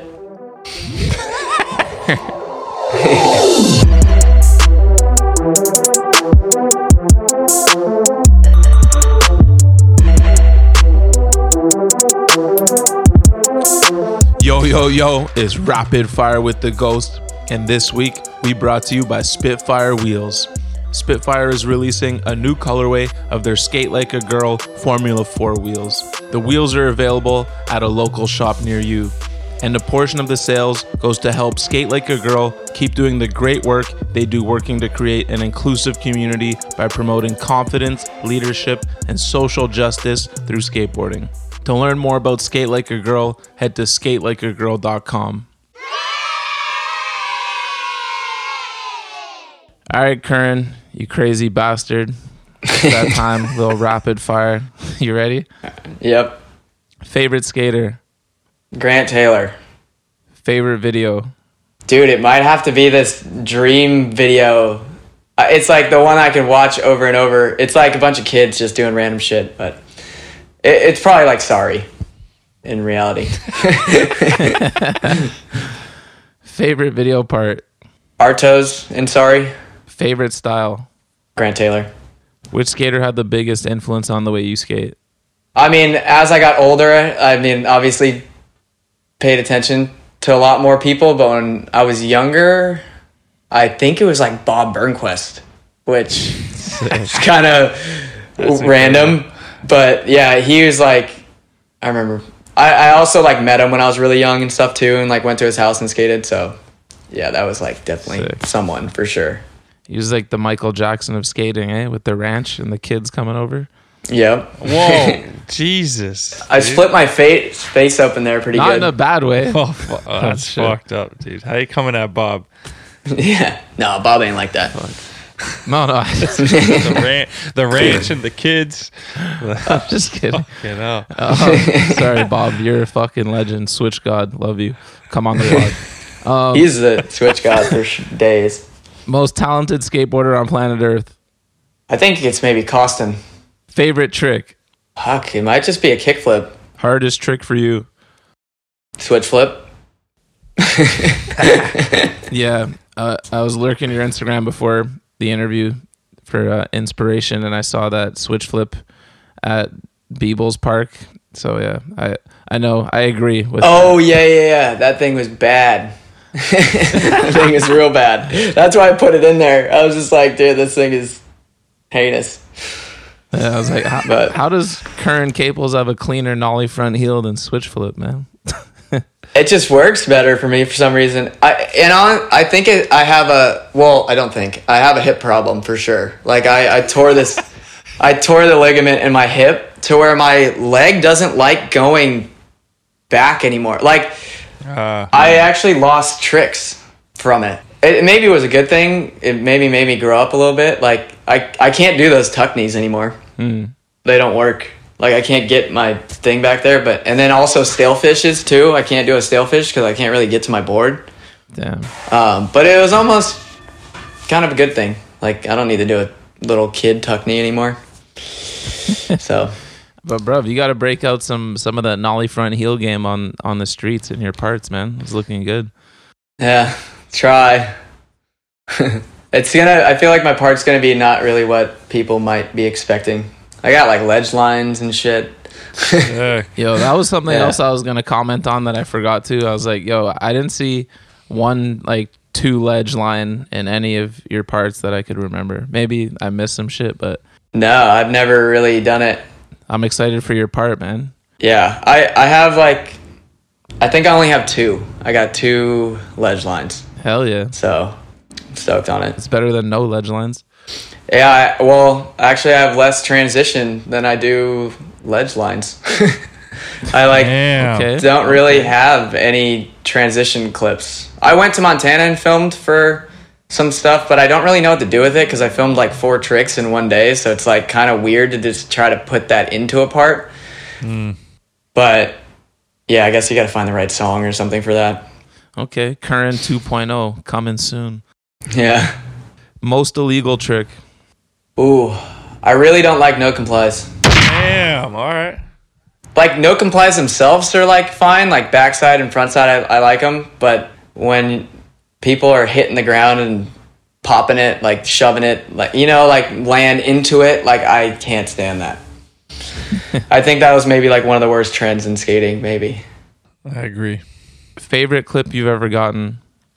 oh i think i think maybe the kickflip i did at that austria like or Yeah, that was yeah that was fucking nice and tweaked. I think that was maybe the best one I've ever done, and that might be my favorite one so far. And it's like the whole place and surroundings and everything. Yeah, Hell yeah. What's the worst trend you've been a part of? I got really over, or I started to pay attention to my pants a lot, like where I look back and I'm really bummed on the pants I used to wear. I think. where they're just a little like too skinny and also like i'm very skinny so it doesn't really it just makes me look more skinny so maybe that's i don't know if that's really a trend skinny pants yeah Bro, pants are the most impossible thing to figure out, man. oh yeah it's, From it's one a week tough to one the next, you might just think all your pants suck. And then you're like, oh, these ones work. And then two weeks later, you're like, no, those suck too. yeah I have a lot of clothes crisis. All the I like. I just get so sick of all my stuff. But then um, get sparked for like one T-shirt and then run it until I don't want to wear it anymore. Yeah, yeah, I'm the same. Gnarliest trick you've ever witnessed? I was there for some of like Dave Gonzalez's stuff that he was filming for that like possessed the skates stuff. But I'm there was a back grind that he did on the like the Muska rail, like against a wall. Oh my god, yeah. So just watching that was maybe the gnarliest thing I've ever watched. what's the one trick that got away? Oh, I've been trying to do a front heel in the Garvanza Bowl, and that mm. one has been pissing me off. It's been like right there, but it's just always like something a little off with catching it, just because it's so different than a kickflip. On kickflips on training, you can suck them up and they'll just be right under your feet, but a front heel is like you're kind of just always feeling like you're on tippy toes. Your board's not really there. Mm-hmm. Um, and that one has been kind of getting away from me. I've, I've tried it like four times. Channel your inner Omar Hassan slash Jake Anderson, man. Your boys. Yeah. I'm so bad at two of just sticking shit. Like I'm the person that will be trying something that's just like an inch away and won't let myself do it.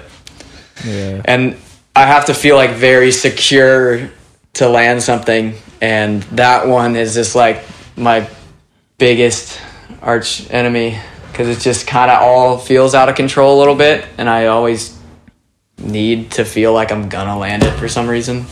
Even though they're working sometimes. Like, I mean, I feel like every skater has that, but some more than others. I remember kind of getting over that. Not that I'm completely over it. Obviously, that I still don't commit to everything, but now that I'm older and like jumping down shit hurts so much more. Oh, yeah. In my head, I'm just I just rationalize it as like it's gonna hurt my body so much more to keep kicking out than to just go for it, even if it maybe doesn't feel hundred percent right. I'd rather land on my board as it hurts less than fucking kicking out like 30 times. Yeah. Mm-hmm. You got that though, front heel. Yeah, I've gotten close for sure, but I, I haven't stomped it yet. Like I haven't put one down. I've just caught them. I've caught like so many. uh, but there's but then it goes from like you airball like five in a row, and then all the one all of a sudden one slaps your feet all crazy, and then you're like oh oh oh, and just kick it away because you're just like Yeah, yeah. You weren't ready. Yeah. So and then you try to get back in that rhythm of like oh the next one I catch, and then it's like you're not catching them, and then the one you do catch you're not ready for it. Yeah, Classic skate. just life. surprise. Yeah. Yeah. What's the biggest bunt you've ever witnessed? Um. Oh, Jake was actually like we were driving him back to his house, and it was like twelve o'clock at night, and he was talking shit, saying how like we should pull over and ollie this gap right here, and pull over and look at it. And he's like, "Oh, I'm not fucking doing it." I'm like, "Dude, you just made all of us just get out of the car and come look at this. Like, it's like late at night. Like, we're all trying to go home." And I'm like, "Now you're not gonna do it." and he's like, "Well, if you do it, I'll do it." And I'm like, "Really?" And he's like, "Yeah." And I'm like, "All right." And I went and I ollied this thing that uh, definitely scared to do, and I ended up doing it. And it was in the middle of night, like no light or anything, and and then he just like for like the next like 30 minutes was just like rolling up, like thinking about trying it, and then it was just trying to make us all feel bad for him. Like being like, dude, I'm gonna get hurt. I could have been in bed. I'm like, dude, you did this to yourself. And I'm like, you didn't think I was gonna ollie it, and now here we are. Now you got to try it. And then he just tries one and just jumps all the way to flat, and it's like, it's really tall. It's like it was from a parking lot to a different parking lot, eh, but it's like dirt for like the first half of it. It's probably like five or six feet, and then it drops like another five feet off this like wall. So it's just one of those big parking lot drops. Yeah. Not like a far gap, but just like high. Yeah, and then he was just uh, that was that was something that was that was a bun. Damn, Jake. you bunter ass motherfucker. He's gonna be probably be pissed at me. Love that. What's the last new trick you learned? Nose grunt or crook like front shove, I guess. Oh, sick. Dream job after skating. I've always thought of it about like being able to like I'm super into cars, and I've always thought about being like a car, not like car designer, but like say, I guess like what an interior designer would do at someone's home, where it's like somebody comes to you with their car and they let you decide what like How to customize should it? happen. Yeah, like. But then I just want to be the designer of it. I don't want to go and do the work. Saying you're trying to be the next Xzibit, yeah? Exactly. Yeah, but don't let like West Coast Customs take the reins because Yeah, but like you know, more useful stuff. yeah, like I'm not gonna yeah. throw like a fish tank in someone's car. Yeah. You know. Uh, I don't know. That's not really that's not really a good black backup That's plan. a good one, yo. Oh, I like that. I like that. But that'd be a fun job for sure. It would probably get old fast, but it seemed like it would be fun. Or maybe to own the cars after you're done with them. I haven't put put too much thought into my dream job. Yeah. Um, so far, I'm living it. So Yeah, exactly. Favorite local brand? I really like this pro surfer named Dane Reynolds. His wife has a company, and it's called Trash Boy, and Sick. it's it's actually really sick. Like I've bought in a few T-shirts and stuff, and it just says Trash Boy in like a shitty Thrasher font. so Nice. I like that for sure. Dope. Favorite local skater? Uh, friend Jorge in Ventura.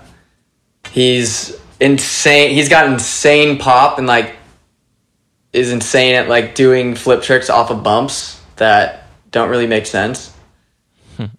so, yeah, definitely have to give him that. Shout out Jorge. What's the one sponsor you regret riding for? I regret riding for Red Bull. I rode for them when I was a little kid. I rode for this headphone company that was really bad. It was like a sister company to like Beats by Dre. And I ended up getting kicked off. It was the first company I ever got kicked off. and I was like, what? Like, what did, what did I, I didn't do anything to get kicked off. Like, what the hell? There's the team manager just didn't like me. But I was also like a little kid. But then also Red Bull pissed me off because I actually left them. They didn't kick me off. Nothing happened. I, and then they were really bummed on me for just bailing that they started telling everyone that they kicked me off. what the Like I remember hearing it from people. I'm like, and it was at a time in my life where I was like, probably re-signing with Vans or something, and they, they I was just still like a little kid, and they were kind of making it seem like I mean this is it was totally my decision, but they were basically kind of saying like, oh, you're just kind of in it skating for like money and whatnot when I like that's how they're kind of treating me as at, like when I was younger, and so I literally went to Red Bull and I quit to prove a point to Vans that like mm-hmm. I'm not just a little kid looking for as much money as I can get. Like I don't give a shit really. Like mm-hmm. and I and I left them. And Damn. yeah, but I've also then I went and rode for Monster and was riding for Mountain Dew. But, Get that paper, player. Yeah, now I'm now I'm drinkless over here. Got no drink sponsor. Uh, that actually, right now is the chorus I've ever been, maybe, except for like when I was like a little kid starting. Like I look at the stickers on my board now, and I'm like, all right, yeah, that's that's cool. I don't like Proper. can't really shit talk these ones now. So Uh, I feel that, but me and Donald are we got no problem Yeah. with uh, the homies getting that paper, man, while you can. So it's a different different time than ever for sure. Like no one's gonna hate on someone getting paid. Like back in the day that's for sure like having a drink sponsor and stuff like such a negative. Get ran out of town. yeah. Yeah but now everyone everyone's like i'll take that in a heartbeat. Like take anything, man. yeah, yeah, I mean now there's all the like healthier, you know, energy drinks or whatever. There's some random ones coming up. I'm sure you could hop on one of those. i want to ride for coca-cola so bad that's like the that's the dream Favorite teammate ever. uh Louie Sick. Worst Yeah. teammate ever. I have a few people, but I don't know who I want to throw under the bus.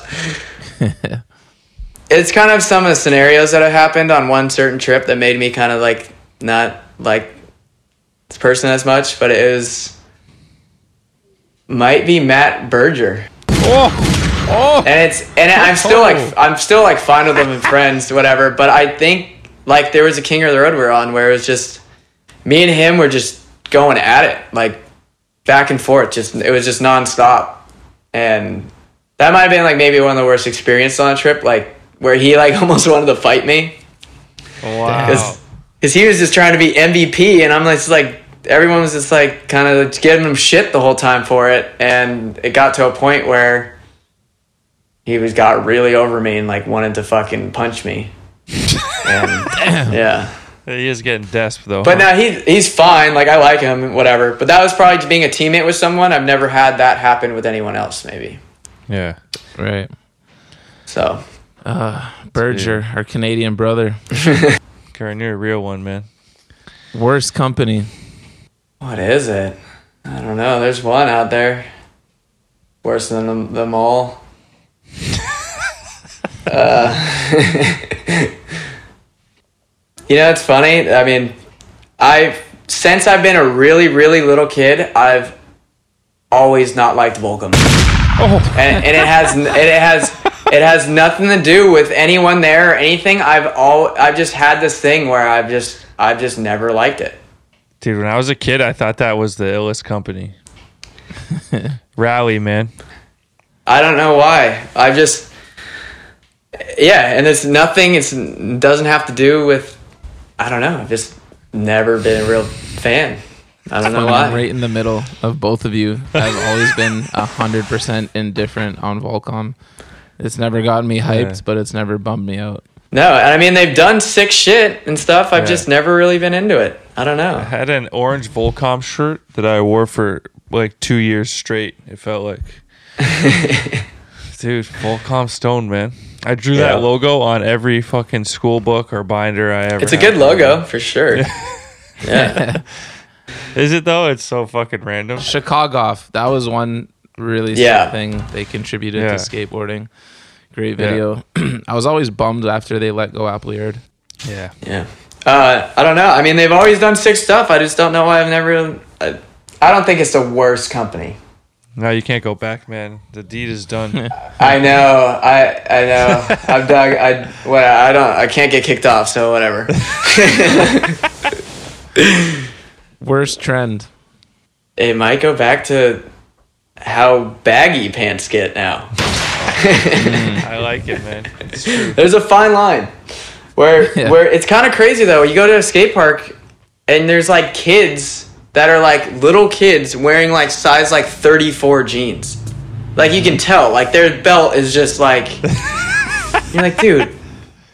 I don't, I don't know. Worst style. Fuck it, I'm gonna say Jake Anderson just to piss him off. Oh Shots. No, I don't want to say it. He doesn't have a bad style at all. I like his style actually, but I just think it would be funny just to say it. It's all love. Last person you want on the sesh. Fuck, but I don't want to start anything. it might be, it might be Jordan Maxham.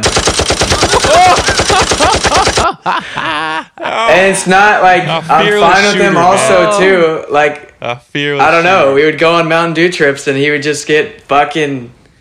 Well, me and Sean were on the Mountain Dew trips doing like kind of bare minimum, and he and then you're going on a. We just had like certain scenarios that just like have made it weird where like we're we're not going up to like this shitty little like me and Sean won't get out of the van on some shitty little spot on this trip. And then he'll be like, "What the fuck? Like you guys are too high and mighty to skate this shit." Like giving a shit about. Oh my god. And we're like, "Dude, this thing Fucking sucks. Let's just let's just keep it rolling, dude." Like, Yeah. yeah. So I don't know. Maybe there's a uh, we skate different things. He wants to skate certain things, and I don't know how to pop out that well sometimes. but that was like, I mean, that was like maybe a scenario. That was like a scenario that kind of happened where it's just you get caught up with somebody trying some, some shit. Where like, dude, let, we got shit to do. Let's like keep let's keep it rolling. Like Yeah. I don't know. Now I feel bad. Now I'm gonna have to. You you killed it, dog. one of the all-time interviews, man.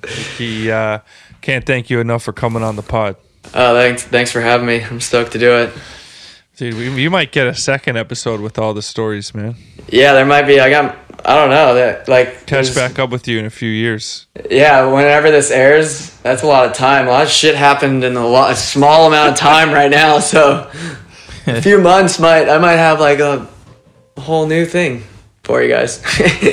Bro, who knew Curren Caples, one of the realest in the game, immediate bunt classic. Thank you so much. man. uh, no problem. Stoked. Thanks for having me.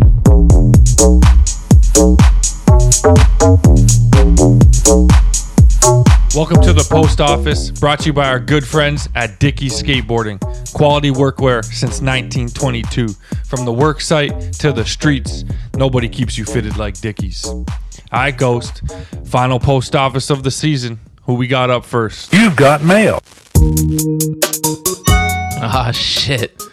First up, we got an email from Alejandro Paz. Ayo, what's up, bunt guys? What is the best way to overcome the fear of skating in the skate park as a beginner? I love skating a lot, but man, the skate park is intimidating as hell. I feel like I can't even talk to no one in the park. I'm mad scared like I was a kid. I get stressed out about people watching me or judging me. I feel like I can't be accepted at the park. It's the only place I can skate where I live, and I chicken out every time I feel like a pussy, but I can't help myself and think like everyone is good at the park and I'm ass, and they probably wondering maybe why a beginner is using Dickies.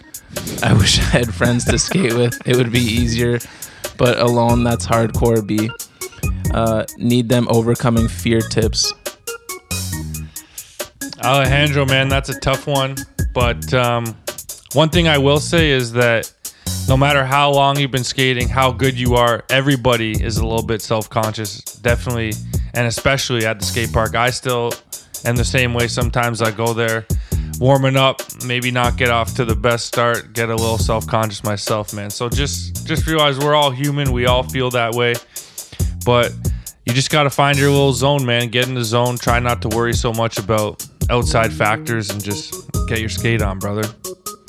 No doubt, man. Alejandro, let me tell you how I see it from two perspectives. Uh, on the one side, when I'm coming back from an injury or I'm super rusty, I get that same self consciousness. I hate going through that process, especially if you're like in a new city skating in front of new people and you're like, oh, they're seeing me on my worst day. Like, but really, it's all in your head. No one cares as much as you. So you just got to try and fight those demons. And then from my perspective, when I'm comfortable at a park, and I have none of those self-conscious feelings at like a local park or something and I see an older head learning how to skate I actually just it like makes me happy so if you're struggling no one's judging you for not being the best skater at the park if anything people you know if you have a you want to ask for a trick tip or something like skaters are friendlier than than you're thinking in your head. I know you're thinking the worst but I I love nothing more than seeing you know someone learning in the corner or something you know it's all love man. And there's always this common misconception where people are watching your every move, Yeah. your every attempt, how you throw your board down, and they're just not, man. They're not watching you. They're not watching your every move. And like Safa said, go up to someone, start skating with someone. It's a little bit easier than you think once you get outside of your own head a little bit. No doubt, man. Good luck. Give us uh, an update next season, man. Yeah, or come to T Dot and get down with us. All right, next up, we've got an email from Ralph. Yo, Safa, I'm giving Sky Castle a go. Seems like a Korean desperate housewives. My wife isn't feeling it though. Slow burner, but there could be potential. All the hassle to get into university. And did you guys graduate and what in? Our inbox is so flooded. You sent that, you know, a few weeks ago. I hope you're still going strong with Sky Castle and maybe even wifey's into it now. By episode like three, four is when you really get hooked and then you can't stop. So uh, hopefully you're, you might even be done now if you got hooked like I did. But uh, yeah, enjoy Sky Castle. Yeah, I went to University of Toronto. I hated high school and then I got a bad injury. I couldn't go to school for, or I couldn't skate for a year, so I decided to go back. And it was great for two years because I had ankle surgery and I couldn't really skate. I just focused on school. But by the time I could skate again, I was over it. The second two years, I couldn't wait to be done. But long story short, all these years later, I have no regrets, man. I had some some great times. You know, never regret getting an education. I went for uh, environmental studies and geography. Good times. All right, next up, we got an email from Axel Anderson. Yo, what's good, boys? Love the pod. Been listening for like a year and a half now. Anyways, wanted to ask a somewhat skate related question. What are your thoughts on disc golf? I just listened to the Justin Eldridge pod for the second time, and I'm hearing him talk about golf. I obviously heard a bunch of similarities to disc golf. Knowing most skaters don't have the funds to play golf, I think disc golf is something that challenges your mind in the same way as skating, but is more accessible than ball golf. Also, I'd be seeing all the local skate shop stickers all over the local courses, so clearly a lot of skaters play. Just wondering if you guys would ever give it a shot and what your thoughts are. Skating is still and forever my number one, though. Don't ever trip. Keep bringing those barn burners and keeping it real. Peace and love, boys. Yo, P.S. Wouldn't be against more NHL talk in the rundown. I'm talking to you, Dono. Hey, man, he's been delivering I, lately. it's been getting better and it's heating up and we had to record this episode uh, quite early because Antoine's going on vacation. It's Thursday night here on T Dot. I'm sitting on uh, pins and needles with Game Six on the horizon, so we Oh, we man. gonna get into the NHL thing. But Axel, man, it's crazy that you're giving up skating for disc golf. uh, didn't see that coming. I've never played, but if anyone knows me and Safa, we're like uber competitive. So you take us to any sort of sport or competition, we'll get right into that shit, man. I would love to give disc golf a shot. I don't even know what it is. It's just like frisbee golf, essentially. You, you may have seen like a clip online. The net or like the hole is basically like a little bit of a basket, and you have like different weighted discs that you throw like frisbees. Oh, that actually sounds fun. Yeah, Pat O'Connor plays it. What? Of course he does. Yeah, so like it's similar to like how there's so many golf clubs. There's different discs. I guess like the heavier disc will just fly further or something like that. I don't know the specifics, but it looks fun. It's just like a targeted frisbee, is what it looks like. Right.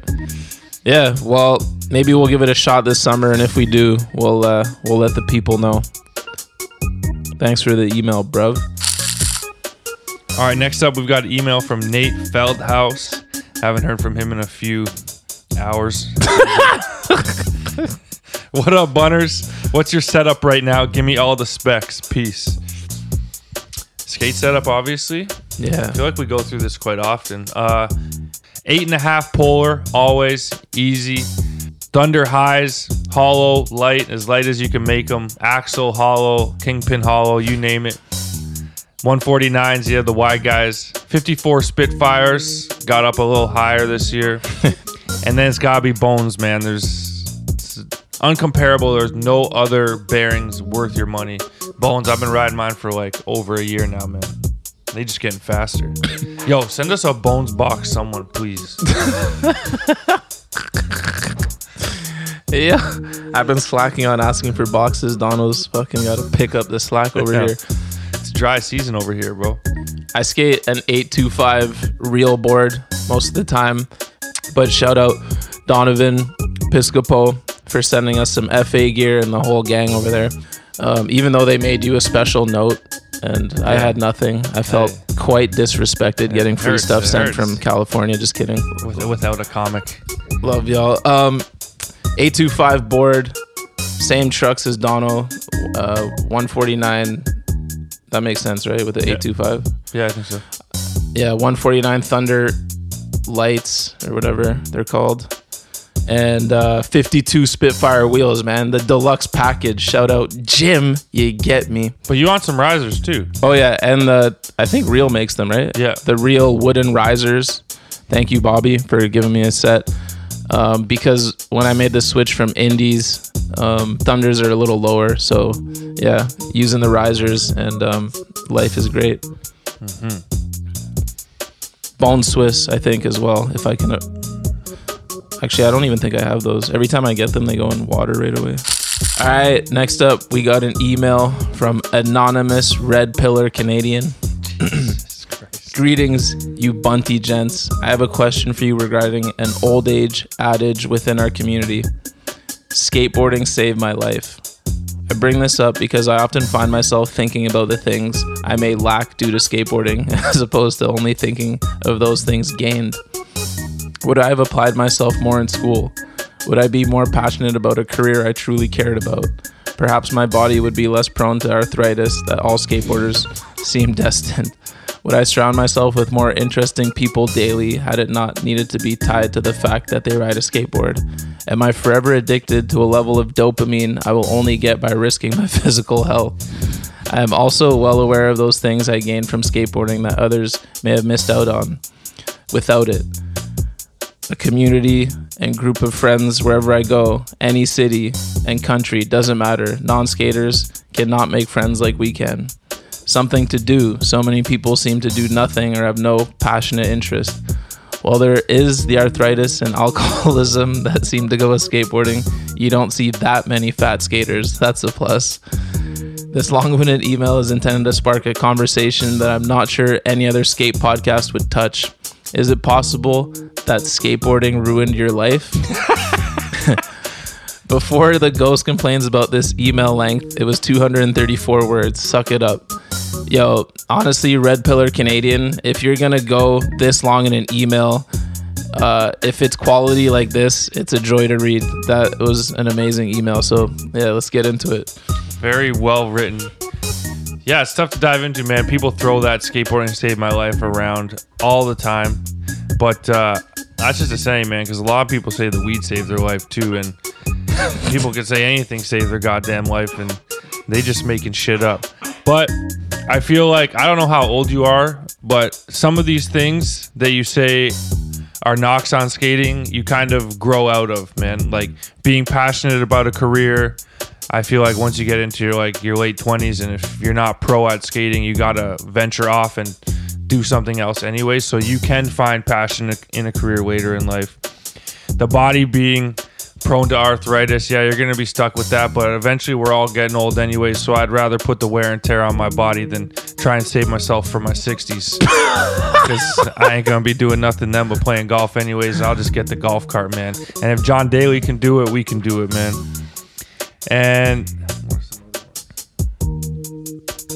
and surrounding yourself with more interesting people. I mean, skateboarding and it's a community has people from all walks of life, man. So uh, I think you just don't put skating in a box like that and just continue to live and meet new people, and you'll find the interesting people you're looking for, man.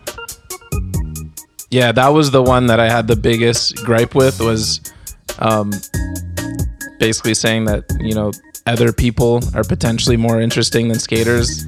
That couldn't be more false. There's some insanely interesting skaters out there, plenty of which we've had on the pod. Of course, if you're in one crew with a bunch of like, you know, boring skaters, then that's what you're used to. But there's a crazy amount of just diverse, all kinds of people in skateboarding. So I definitely don't agree with that one. The arthritis thing, I was kind of on your side, but Donald, you know, I kind of fuck with. I like your response to that. Although we say that now when we're still young and skating, life is long, man. And if we're in pain for the majority of our lives when it's all said and done because of skating, how are we gonna feel? You know, if we're in pain from 60 to 90 or something, who knows how we'll feel then? Maybe we'll re-answer. Maybe Yeah. we'll do a special episode of the bunt at the when we're both 90 and see The ripe old age of 90. yeah, then we'll really be able to answer this email. But yeah, I really don't take for granted the community part of skating. Like, you know, Donald and I have been to so many cities now together, and that's that's just one of the greatest parts, and definitely never take that for granted. That outweighs a lot of the downside.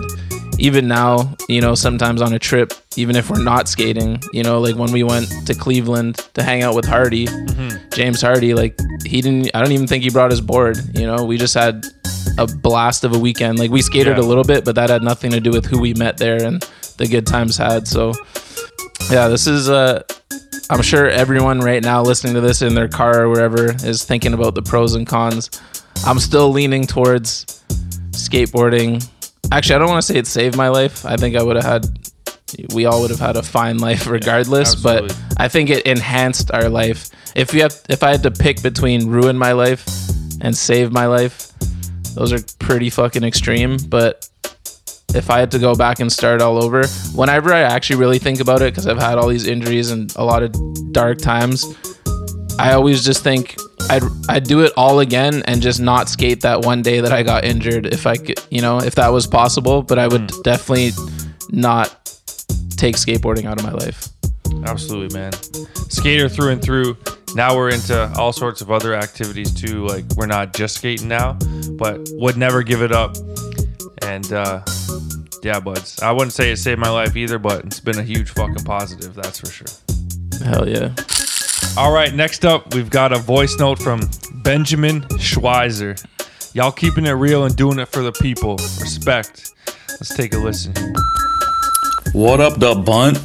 This is Benjamin Schweitzer calling from Nashville, Tennessee. I'm calling about fakey front side 360 shove-its, which were declared illegal in the past episode. I believe the guy's name was Scott. But Memory Screen just dropped a Ray Barbee edit, and Ray Barbee at like 32 seconds into the video is cruising down the street and does a sick uh, nollie frontside 360 shove, which you know I'm regular and Ray Barbee's goofy. So if, if it was me doing it, it would have been fakey. So does that change it? You know, if, if Ray Barbee did it back in the day, does it get a pass, or or does Ray Barbee himself get a pass and no one else? But really, what it made me think of is a new question: Does a trick being nollie or fakey make it more or less illegal? You know what I'm saying? So. Anyways, love what you guys do. Shout out Ants One behind the scenes. Every time I hear about Maker's Pizza up in Toronto, you make me want to try it. So uh, keep doing what you're doing, guys. Hell yeah. Um, thanks for the voice note. So, keywords you said there back in the day, you know what I'm saying? Some tricks may have been passable back then. I absolutely love Ray Barbee, obviously certified legend, but nollie front three shoves are one of those tricks that didn't, you know, continue with the uh, evolution of trends in skateboarding. Highly illegal, and your whole fakey nollie thing makes absolutely no sense. They're both illegal as fuck, anyways. And um, fuck. A quick example of one trick that I like fakey but don't like nollie is I'm cool with fakey front shove, switch back five O's, but nollie front shove, back five O's, I don't fuck with at all. That's a good one. It could, yeah. Even if you just go f- fakey nose grind versus nollie front five zero, like nollie front five zero is pretty dusty trick unless it's on a handrail. Uh, but yeah, the Ray Barbee nollie front three shove. You, I hadn't even seen the video, but I can pretty much guarantee he's probably just cruising down the sidewalk and did one, trying to be a little steezy. Like if Ray Barbee can do it, absolutely. You know, the age old certain certain person can get away with anything. It's Ray Barbee can get away with that one, but if I saw Scott Childs do it, that'd be illegal for sure. You know, just playing Scott. Well, yeah, I like your port, Schweizer. Yeah. All right. Next up, we got an email from Dylan Larkin, and I'm just gonna summarize it. It's another homie. Thanks for the love. Another Tom K UK Tom K request. I feel like we get at least three of these a season, and we've reached out. If you know him, you know, put the pressure on. It'll happen one of these days. You dig? We would love to get Tom K on. Tom Knox, that is. It's one of those ones that people want so bad. I feel like there's a little bit of pressure on us, man, to like deliver a good one too. You know, like, Yeah. uh, we're gonna do our best. All right, next up, we got an email from Josh Murphy. Settle this one for everybody. Big debate out here with the bunt holes. Best era of Alien Workshop photosynthesis or Minefield? Photosynthesis facts. Alien teams this era Danny Way, Ave, Pappalardo, Pat Corcoran, Rob Dyrdek, Josh Kalis, Jason Dill. 50% a habitat video. Danny Way has last trick. Rob Dyrdek and Jason Dill both film in skate parks. Rob has a skate park of his own. Minefield facts. Alien team in this era. AVE, Arto, Dylan Reeder, Grant Taylor, Heath Kirchart, Jake Johnson, Jason Dill, Kalis, Mikey Taylor, Omar Salazar, Rob Dyrdek, Steve Berra, Tyler Bledsoe. 100% an alien video. Heath Kirchart has last trick. Dylan and Grant have tasteful skate park footage in transition. Steve Berra built his spots. Um, I'm not gonna. You can't subtract the 50% habitat from photosynthesis. It's the video, man. But he's saying best era of Alien specifically. So So it's not video versus video. It's just the alien team in each era. Yeah. Well, it's. I mean, it's pretty easy. Like, there's so many parts of good parts of the alien team in the photosynthesis era that are still on in the minefield one. Yeah, the way you broke it down too, it seems like you're leaning towards minefield, saying tasteful skate park footage. but uh, yeah, usually it's blasphemy to to side with a newer project. But as much as I love photosynthesis, if you're taking away half the video as habitat, and that's a big big one because Wenning's like an all time favorite, and he's not in minefield, so that's a huge plus. But if we're not counting that part of the video, then it's easy minefield for me. Yeah, gotta be minefield. I feel like that was that was a big, big video for our generation and a little bit newer than our generation as well. Minefield, man. Yeah, I feel like Jake Johnson was just like people were just blown away. Yeah, I feel like the kids that grew up on Minefield, like that's why Jake Johnson's the legend he is today and, and so well respected. And then Heath's last like heavy duty part, man. Looking at this lineup, Art, Arto, Arto. like Dylan, yeah, it's ridiculous. No slight on photosynthesis though. Come on. But yeah, in the way you've put the email, it's pretty obvious. I think you're going with minefield, and minefield's got our vote too. All right, next up, we got an email from Taylor Roberts. What's up, Bunt HQ? Longtime listener and fan here from Vancouver, BC. Today's question I have for you has to do with the trials and tribulations of trying to come up a young legend in the game. What is some of the worst heckling you've experienced in your earliest years from both a skate park or a shop? I'll provide a personal example of both on my end. Many moons back, when I was just learning how to roll down banks and ride across the flat bottom of the bowl at my local, I got in the way of a senior skater and cut in front of his line. I would have been in my mid teens and he would have been in his mid 20s. I stepped off my board in the process and rolled my ankle, bracing oh. Bracing the pain as this individual threw my Christmas complete across the entire park, got right up at my grill and yelled, "Go home!" Oh no. I simply couldn't brace the physical pain that soon became emotional as well, and just let them tears flow. no. Cry. My, my homies and I would regularly visit the RDS indoor park, and the dude who worked in the shop would make it his mission to fuck with us on the regs. Bitter attitude telling us the wrong prices on items. One day in particular, we went into the shop and he pulled one of those fake plastic knives that look real on my homie and started jabbing him. I was in shock, and before realizing it was a joke, I nearly broke the display case to reach for a set of Phantom 2s to double fist spear the savage with. Anyways, I know you guys are quite the package of comedians and storytellers, so looking forward to what you got for this. Much love from from the West Coast, and keep them seasons coming. Holy fuck, man. Wow. That was uh, some good storytelling, man. Um, sorry you had to go through that, dude. That seems fucking intense. Um, we definitely dealt with some serious old heads here in the city. um, Outdoor Adam was, I mean, he hates to be called that, but he was a tough, tough local to deal with when you were a young buck. He was pretty fucking intense. um, not that we gave two shits, but he he let you have it. He did teach us some park etiquette though, but it was definitely like the stern skate dad, skate uncle vibe. dude I, I mean i have a funny story about jimbo but like i have no ill will or anything ever bad to say about jimbo he was just like and i would always take it with a grain of salt because it was jimbo. He was just like man just think about like running a skate shop or an indoor park. Like it's like the cheapest. Now that i'm a father i get this. It's like $10 a day daycare basically. Like you have to take care of these kids that just get dropped off there. So you gotta fuck with them to have like a little bit of fun you know? Um, one time I was it was at a demo at Markham Park, and me and Jimbo were smoking a doobie together, and then I pulled the filter out in my mouth as I was smoking it. And he was like, "What the fuck? I'm never fucking smoking with you again!" And grabbed the doobie back and ran away. And I was like, "All right." But then our our relationship kind of evened out. And on my, how old do you have to be to get in the strip club here? Is it 18 or 19? 19. So 19, Jimbo took me and the lads to the Brass Rail, classy strip club here in Toronto. he was taking us out, showing us a good time. And he's like, Donald, for your birthday, I'm gonna get you a lap dance. And I was like, oh, that's fucking gangster. Like, I've been waiting my whole life for this shit. So sends me back, and anyone who's been a regular at a strip club knows that you only get one song. One song is like whatever it is, 25, 30 bucks. But I went back there and I sat back there for four or five songs, just in having the time of my life. Then it comes time to pay, and I don't have the money. I thought Jimbo was paying the money.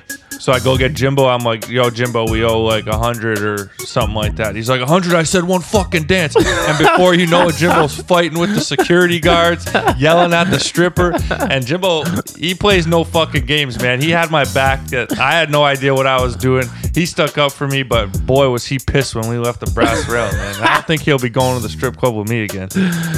Holy shit. Jimbo, fucking legend. Man, Taylor, I hate to say it, but my memory's failing me here. I don't actually, I can't remember anything crazy like that happening other than, like, I don't even have a specific memory, but same homie, Jimbo, uh, would just chirp the shit out of you. Like, I remember once I was trying to front nose the little, the shred rail, the Yeah. main little down rail. And he just like he just sits in the front and then he'll pop his head and check out the session for a sec. I try a front nose in front of him. I'm probably like 15 or 14, and he's like, "That trick's so ugly," and just go goes back to the front. I was like, "Wow," and devastated because you're so impressionable at that age. Front noses are dope, Jimbo. You fuck. Dude, the funny thing is, everyone, if you had ever been to Shred in those days, they took going behind the counter so goddamn serious. And there was one time Sebastian Lyman, our good friend, Oh, yeah. tried to sneak around the back, and then he got a fucking earful from Jimbo, man. like, I, I fucking love Jimbo, man. Happy uh, he's having some success with his podcast. Check it out, Shred Central Podcast with another homie, Brad Hangschwang. Actually, I have another Jimbo story Yes. a couple a couple years later i had this phase where like i wasn't really skating as much.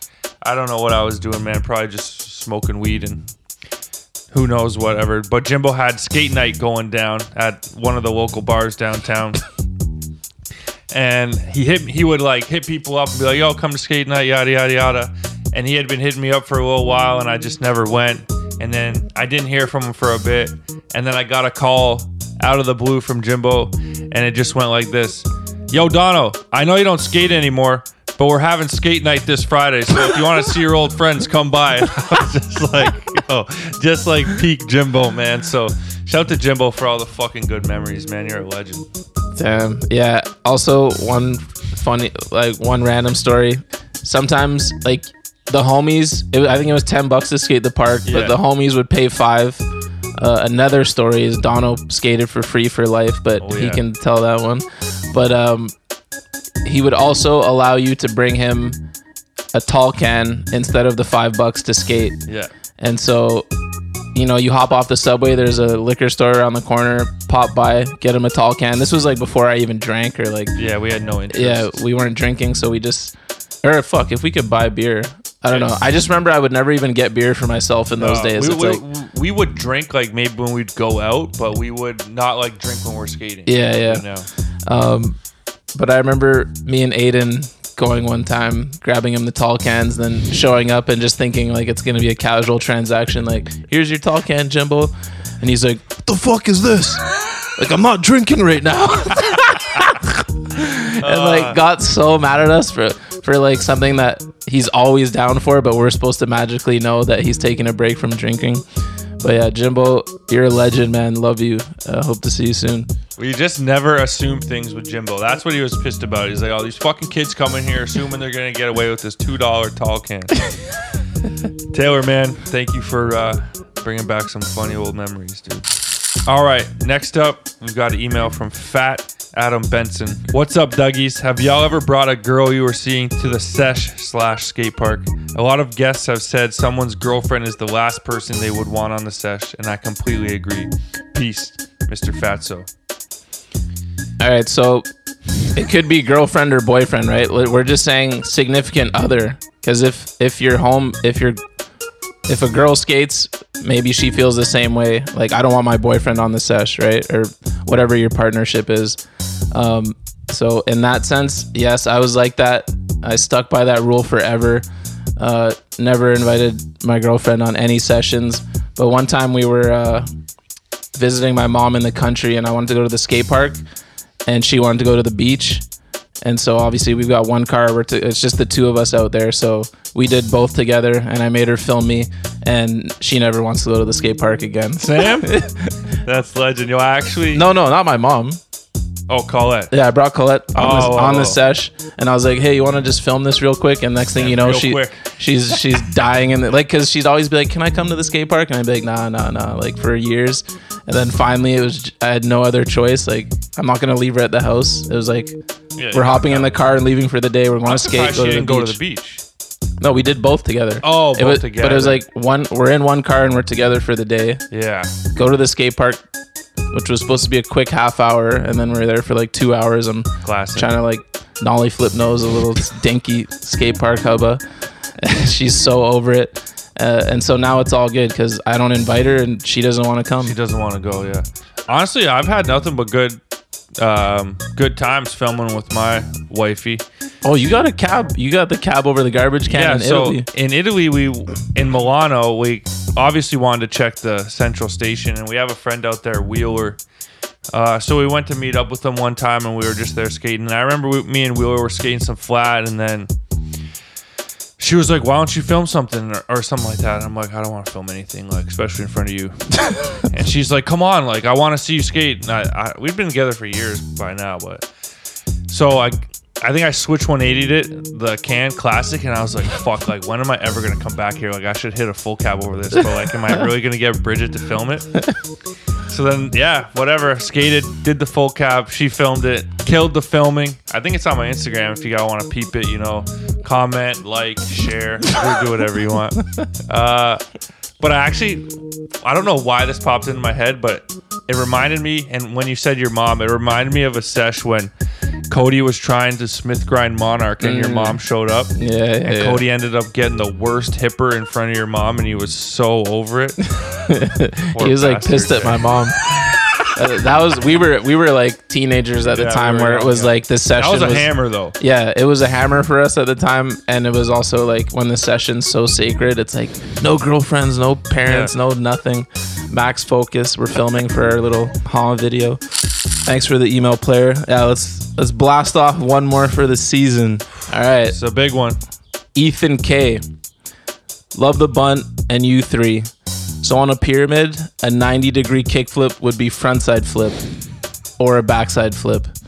Why would going the same degree, technically a backside flip into a front nose, would be called a kickflip front nose rather than a backside flip in? Even though you don't fully complete the rotation on a pyramid, it still counts because of the angle and accounting for the way you turn, which I assume you should when talking about doing a trick into a rail or ledge. Like, I think it should be backside flip front nose rather than kickflip front nose. Am I crazy? Thanks, boys. I can't believe we're wrapping up the post office with this. Oh my god. Are you kidding me, man? Ethan, are you kidding me? I'm not I actually read into it. I read this the other day and I was dying. I was like, I can't wait to roast this kid. Fucking hell, Ethan. You're probably a nice kid, but this email is ridiculous. Ethan, why would you want to waste extra time just backside flip front nose? like that's just a, a mouthful and so useless. Kick flip front nose or kick flip nose is a kick flip back nose. Like we trying to keep it efficient and short. And yeah, when you do a 90 degree kick flip over a hip, it technically counts. But if you really only go 90 degrees, it looks like shit. Like you're you- you're usually going closer to probably like 120 degrees or uh, 130 or something. I don't even know, but you're never actually doing a 90. No. Like I've done like a frontside flip 90 over a hip, and it feels like shit. You, You, go know? a little more. You're, like, you're Yeah. at least hitting 120. But, yo, this is the perfect poll for this week, right? But we're on the same side. Yeah, we're on the same side. this but is the gonna be poll 100 Should Ethan K ever be allowed in the post office? Come on with this. Nah, nah, Ethan, keep them coming because we gotta we gotta set these men straight, man. Uh. um, Thank you, Ethan. Thank you, everyone. And yo, the inbox, we only got to May 1st. There's so many more emails in here. So keep them coming, and we're going to do a bonus episode in the off season. You dig? Can't wait for it. Ethan, we love you, brother. And while the off season is on, keep getting your emails and voice notes into the buntlive at gmail.com, man. We love y'all. Hell yeah.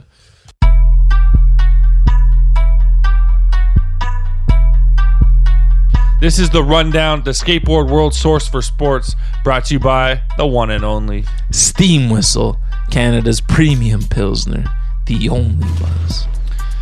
Well, it's the last rundown of the season, and we are well underway in the playoffs for both the NHL and the NBA.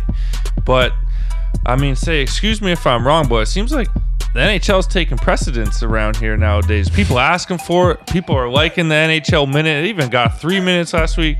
So we're starting with the NBA this time. Oh, Yeah, Uh, we can I sa- just we say- saving the NHL for last? Okay, but can I just say that if we stop talking basketball and football peop- and just talk hockey, you think we wouldn't get flooded with angry emails? Oh, yeah, for sure. Okay. I mean, we still get fucking soccer emails. yeah. And, Um, and disc golf or whatever. So I think it's just time to make our predictions, man. Who's going to come out on top in the Eastern Conference and the Western Conference, and then who's going to be the eventual NBA champion, man? We have some, a couple crazy series. Philly's making a series out of it down there in Miami, and the Boston Milwaukee one. Uh, these are fucking nail biters every game now, man. So give me who you think's to come out on top in the East after they win these semifinals, and then we'll move to the West. Man, I just got to take my hat off to Giannis and the Bucks. I zoned out of that game twice when they started going down like 13, whatever. You know, they're on the road, the crowd's going crazy. You're like Jaylen Brown's hitting insane step back deep threes. You're just like, ah, there's no way they're they're winning this game. But that last like three minutes was spectacular. Big shout out to Jrue Holiday. Two words that we should be talking about a little bit more are Jrue Holiday. Yeah, the least talked about superstar in the playoffs so far, probably. 'Cause- but he's been terrible, like Yeah, offensively. He can make a difference. and but oh yeah, huge difference. He hit that huge three to tie it. Also, Pat Connaughton hit those huge free throws. Like everything that had to go right went right. I think the Celtics had that Oh, that's unfortunate. co- comedy of errors kind of thing. Like, I mean, it wasn't like terrible errors, mistakes, but it was just like, wow, I can't believe everything that had to go wrong went wrong for that comeback. Um, but I think I said Celtics in seven. Um, I want the Bucks to win. I also said that, but we'll see, man. Because if Milwaukee, if it goes back to Boston, I think Boston wins, and I think whoever comes out of that series is gonna win the championship. Oh, The NBA champion. no, sorry, sorry. I meant is gonna win the East. My bad, my bad. Okay. Yeah, Oh. but but yo, if the Bucks happen to not make it, this is like like KD last year losing in the second round. Yeah. I felt like KD, you're the best player in the world. What he did in that losing effort was ridiculous. Yeah. And that whole summer, even when Giannis won it, Jalen Rose and people were saying Giannis was the best player in the world, and I kept saying, "Nah, you can't forget KD just because he lost the series." Like Kyrie went down and Harden was hurt. Like he was the best He player. was on his own. right? But I, I gotta I gotta move the crown over to Giannis, It's man. Giannis. It's It's undeniable insane, at this yeah. point. So and yo, did you see him with the And he blood and shit? has like the most drive out of like I don't want to discount anyone else's uh like drive or heart they have, but this guy plays with a different level of intensity, man. Yeah, guys like him that never that have no off switch, like Westbrook, but Westbrook's a little more out of control.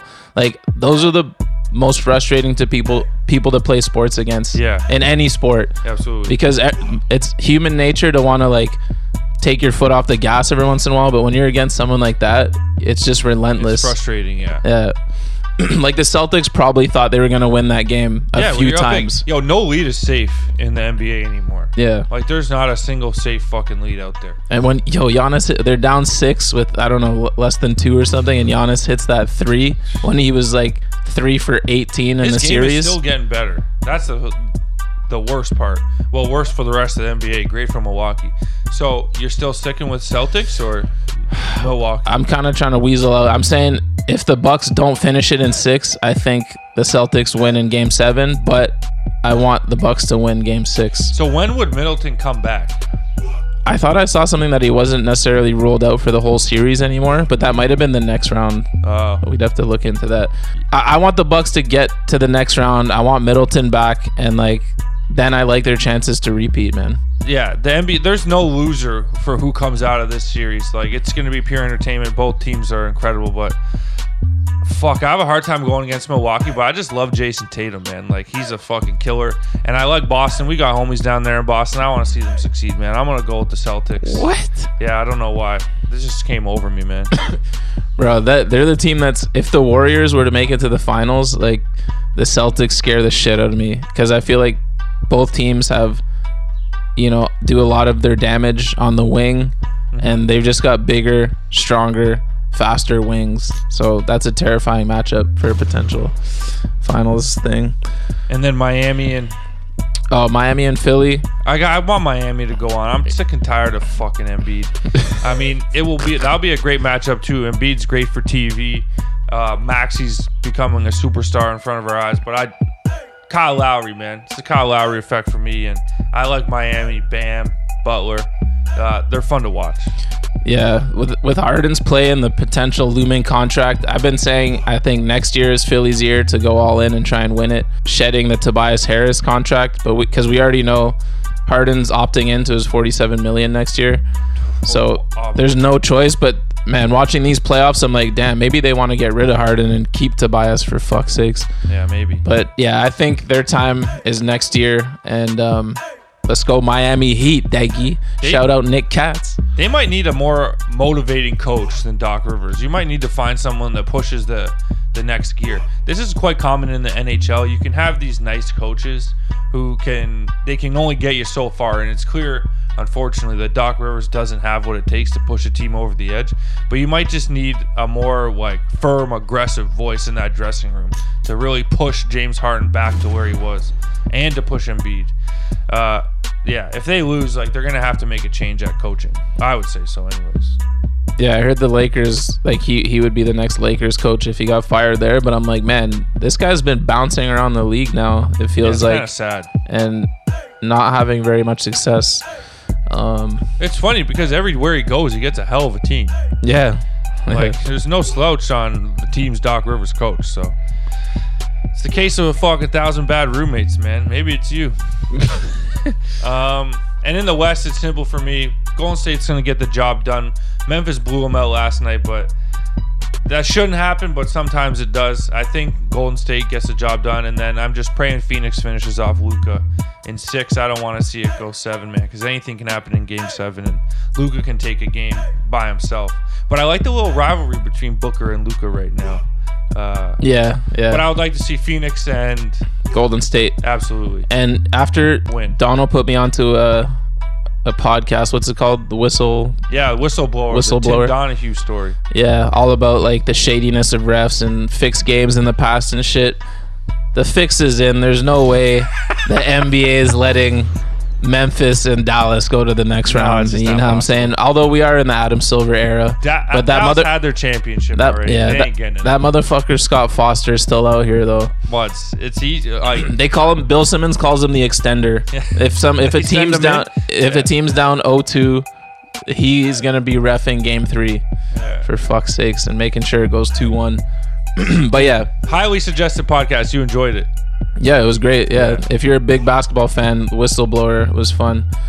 A little eight part series It- goes by real quick. It actually bummed me out though, because it now I'm like, I, well, I look at the NBA different. I and know. I'm looking at the refs like these greasy motherfuckers. You probably drove there, didn't even fly, and stole the budget. well, for me it bums me out because I always heard about that Kings game, but I didn't watch that one live. The Oh game six God. back in the day. Yeah. I was too young to like really know what was going on. I watched some Sounds games. insane though. I, want to watch it on YouTube.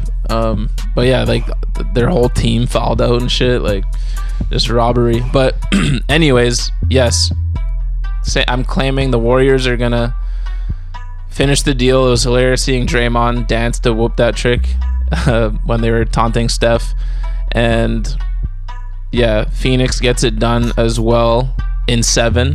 No, actually, I don't know. Depends if Scott Foster shows up. But man, yeah. So finals predictions. I want what I want to be the same as my prediction, but it never feels like the same thing. I want, and this is what I'm gonna predict. Fuck it, all in one. I want Milwaukee and the Warriors. That'd be fascinating. And then, Finesse against the Beast. yeah, that'd be very stylistically different. But I think I think the Warriors, man. As much as I'm loving that they're you know here doing it now, I wasn't expecting much at the end of the regular season. I think they're another team that next year is like the the year to go all in. But of course, give it your all now too. But yeah, Who's winning? Warriors, Milwaukee. I gotta give the slight edge to Milwaukee to repeat, man. Oh, yeah, I was gonna say if it comes down to those two, I'm gonna go the opposite, man. I'm gonna say Boston and Phoenix. Phoenix is gonna get the job done out there in the West, and I almost just said Boston, and then two seconds later, I almost said Phoenix. I'm just gonna go with Phoenix in in seven. Scott Foster will be there for a game or two. He'll push it out. It's gonna be great TV either way, but Phoenix is winning the championship, man. I like it. We've said this the last couple years, but it's actually a beautiful thing for the league that me and Dono are sitting here actually with no fucking idea what's gonna happen. As much as I love the Warriors dynasty, when you knew for like four or five years in a row, Yeah. uh, I mean, I was I, I was happy the Warriors won five years in a row, but when you knew it's like okay, Cleveland Yeah, it was annoying. and the Warriors four years straight. By the fourth time, it was a sweep. It was just like, man, fuck this. I'm loving this new shit. And next year, the West is gonna be even deeper with the Clippers back, Denver healthy.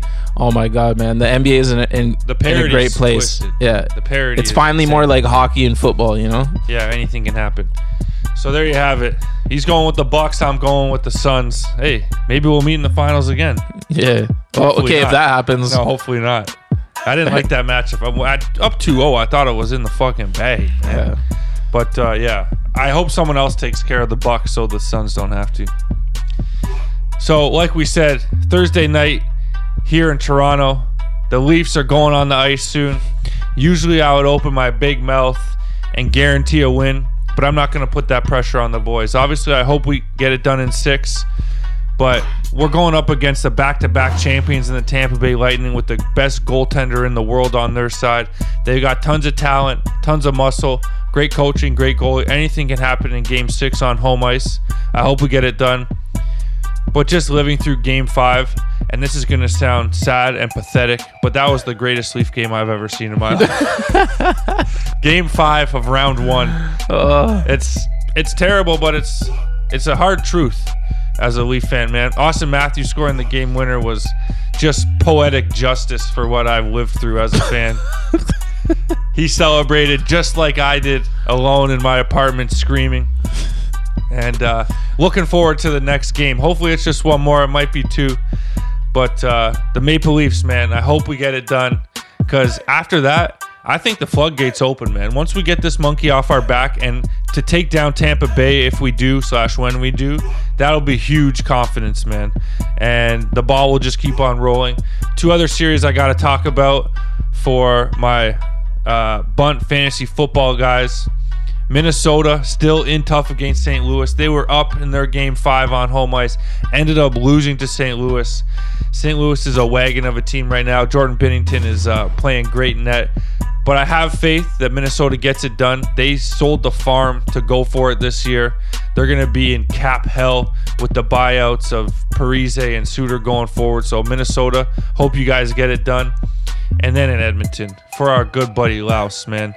What a pathetic team you guys have built around two of the best players in the world. And now Darnell Nurse getting suspended for the game. You got fucking Mike Smith, who uh, probably already has worse arthritis than we're gonna have in our 60s. Uh, it's you're playing an AHL team. You have to get the job done, Connor and Leon. So good luck, Laos. But you know the NHL's heating up when I got the ghost switching over to the NHL on the score app, man. He might even watch a few minutes of the game tonight. Uh, yeah, I said I was going to the other night. I didn't. Basketball was intense, but I will tonight. I got to take my hat off to Donald for covering so many leagues. ESPN, give this man a contract already. Now sign us both. Sake. Um, yeah, tonight's gonna be huge. Fingers crossed for Leafs Nation. And uh, man, one of these years we gotta fucking time the podcast so we're actually on air for the Finishing? finals and shit. Well, you know what we should do is we talk about the lost post office. We should set it up so it's around the finals. so that we can at least be on air for when both of them are coming to an end or have just finished or something. We have to do some some Yeah, good yeah. timing this off season. But I'll be honest with you, man. I'm not watching much basketball right now. I'm so into the NHL again. For years, it's just hasn't been marketed the same way, the NHL. But the guys at TNT with Biz Nasty, Rick Tocchet, and Wayne Gretzky finally have some guys who have some conversation you want to listen to. It's not just boring commentators. Yo, Love- TNT is the shit, eh? man, the the guys they put over there at TNT in place to talk about hockey have actually made it interesting again. It's not just uh, X's and O's and just some boring hockey talk. It's still pretty bad here in Canada, but those guys are doing the job at TNT. I mean, you got Wayne Gretzky there. Like, you can do no wrong. The guy's got stories. Just let him talk about something other than this team's power play and the other team's breakout for fuck's sake. so let's have some character. And TNT, my hats off to them, man. Yeah, absolutely, they're killing it. They also got recently uh, like a Hall of Fame baseball panel, didn't they? They Yeah, I think they so. jumped on the basketball set the other night, and then they interviewed I can't remember his name, um, someone on Barkley and Ernie Johnson's pod. They had, anyways, yeah, TNT. They they know what to do, man. Absolutely. One more thing we should talk about. How about Tom Brady's new contract? That's what I was gonna bring up. I was surprised you didn't already bring it up, Shit. bro. I felt some saltiness in the industry just lurking Oh, Twitter. Steve. Stephen A. got brought up to Stephen A. and he's like, I don't care, like. Blah, blah, blah, like and then uh, the list came out of top paid it's like this guy's still active and he's gonna be making like 37 a year It's insane. And it's I mean, it's earned. Like he's gonna draw people, but I just don't think he has that personality. Yeah, the that's what I was gonna part. say. Like he's gonna make more money in whatever however many years it is at Fox than he did in the NFL. But like In half the time. personality. in half the time Like, he- I mean, maybe he'll prove us wrong because I would have never thought that Peyton Manning and Eli would do such a good job with their little show, and they have. Like, the, what they say is interesting. Tony Romo has done a really good job too. So maybe, just maybe, Tom Brady has it in him, but. I don't know. That was an interesting hire for me, man. I didn't even think he would want to keep working, man. But this guy's about his cash. He's been getting ripped off for 22 years in the NFL, so he's got to get paid from someone. yeah um shouts to brady but i too have my doubts you know what i'm saying he just like i got love for him he's the goat and, and all that but he does just come off like a bit of a square Yeah, he's just bland, you know? yeah where it's like is this guy gonna make me laugh like maybe i'll be laughing at him Yeah. you know unintentionally on Like his Jason part like like booger Yeah. No, he doesn't have that booger thing. Like I know the type of announcers and like TV personalities we like, guys who are like a little Johnny drama where they don't think they're being funny but they are. yeah Or guys who are just actually funny. But I just don't think he's either of them. And it's just crazy that they're already saying he's going to call the biggest games. Yeah. He's going to do more than just call the games. He's going to be an ambassador. I'm like, all right. I guess he has shown some little short spurts of funniness in the skits he has with Rob Gronkowski. Yeah. But I think Gronk carries those. but there's also a lot of corniness Oh, with yeah, his sure. his videos He's and got a little shit Drake in him where like you Yeah. laugh you're like, this guy's so corny, it's funny, you know? Yeah. Uh, I'm looking forward to it regardless, but it's just going to be hilarious if, like, you know, halfway through the first year of Oh, the contract, he's just shit. And it's Yeah. like, yeah, 300, 375 mil. I don't know. But to work out this contract while he's still playing is crazy. They're just like, when you're done, Yeah. do whatever. But when you're done, you're coming to Fox. But, but the one thing that I could see being amazing, and obviously Kobe didn't get some insane contract. I don't know what he made, but Kobe did a, a series. It was just he would break down tape. So he'd play an old game and just break it down like super high level. Um, just all the options, pausing it. Like I think it'll be cool because we will learn Yeah. from watching the game through Brady's On eyes. Romo level, right? So yeah, but Romo Romo's got some some flair and like he Yeah. says some funny shit. I just whatever. I hope Brady's awesome. It's I'm looking forward to it. it's a lot of pressure. I just hope that he, he was like willing to talk about his ex- experiences, and that's what we always think are funny, like the the inside jokes he's shared with teammates and over the years. Like the, I'm sure he has crazy Super Bowl stories, Yeah. and all the scandals with the Patriots, Deflategate, you name it. He's probably got stories to tell. I just hope he's willing to share them openly, you know, because that's what will make him so valuable. Yeah, what I'm he's not coaching right. He's in the booth, but I'm picturing him getting frustrated and like we'll be able to hear it from home. Like if he sees a quarterback make a bonehead Oh, play, yeah. like I could see him just getting pissed in the booth. Like, what the hell are you doing? Yeah, that would be great. But Tom Brady, big time contract, man. I guess it's well deserved. We'll find out in a few years. That's going to wrap up season 15. What a blast it's been to be with you guys for another three months. And uh, like we always say at the end of it, this offseason is going to be a little shorter than the last. Nah, for real though. Thank you so much. Love to every single person listening, all our sponsors.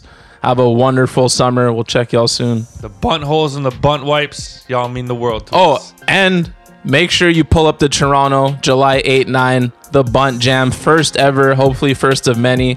Can't wait. Look forward to seeing and meeting all of you. Hell yeah.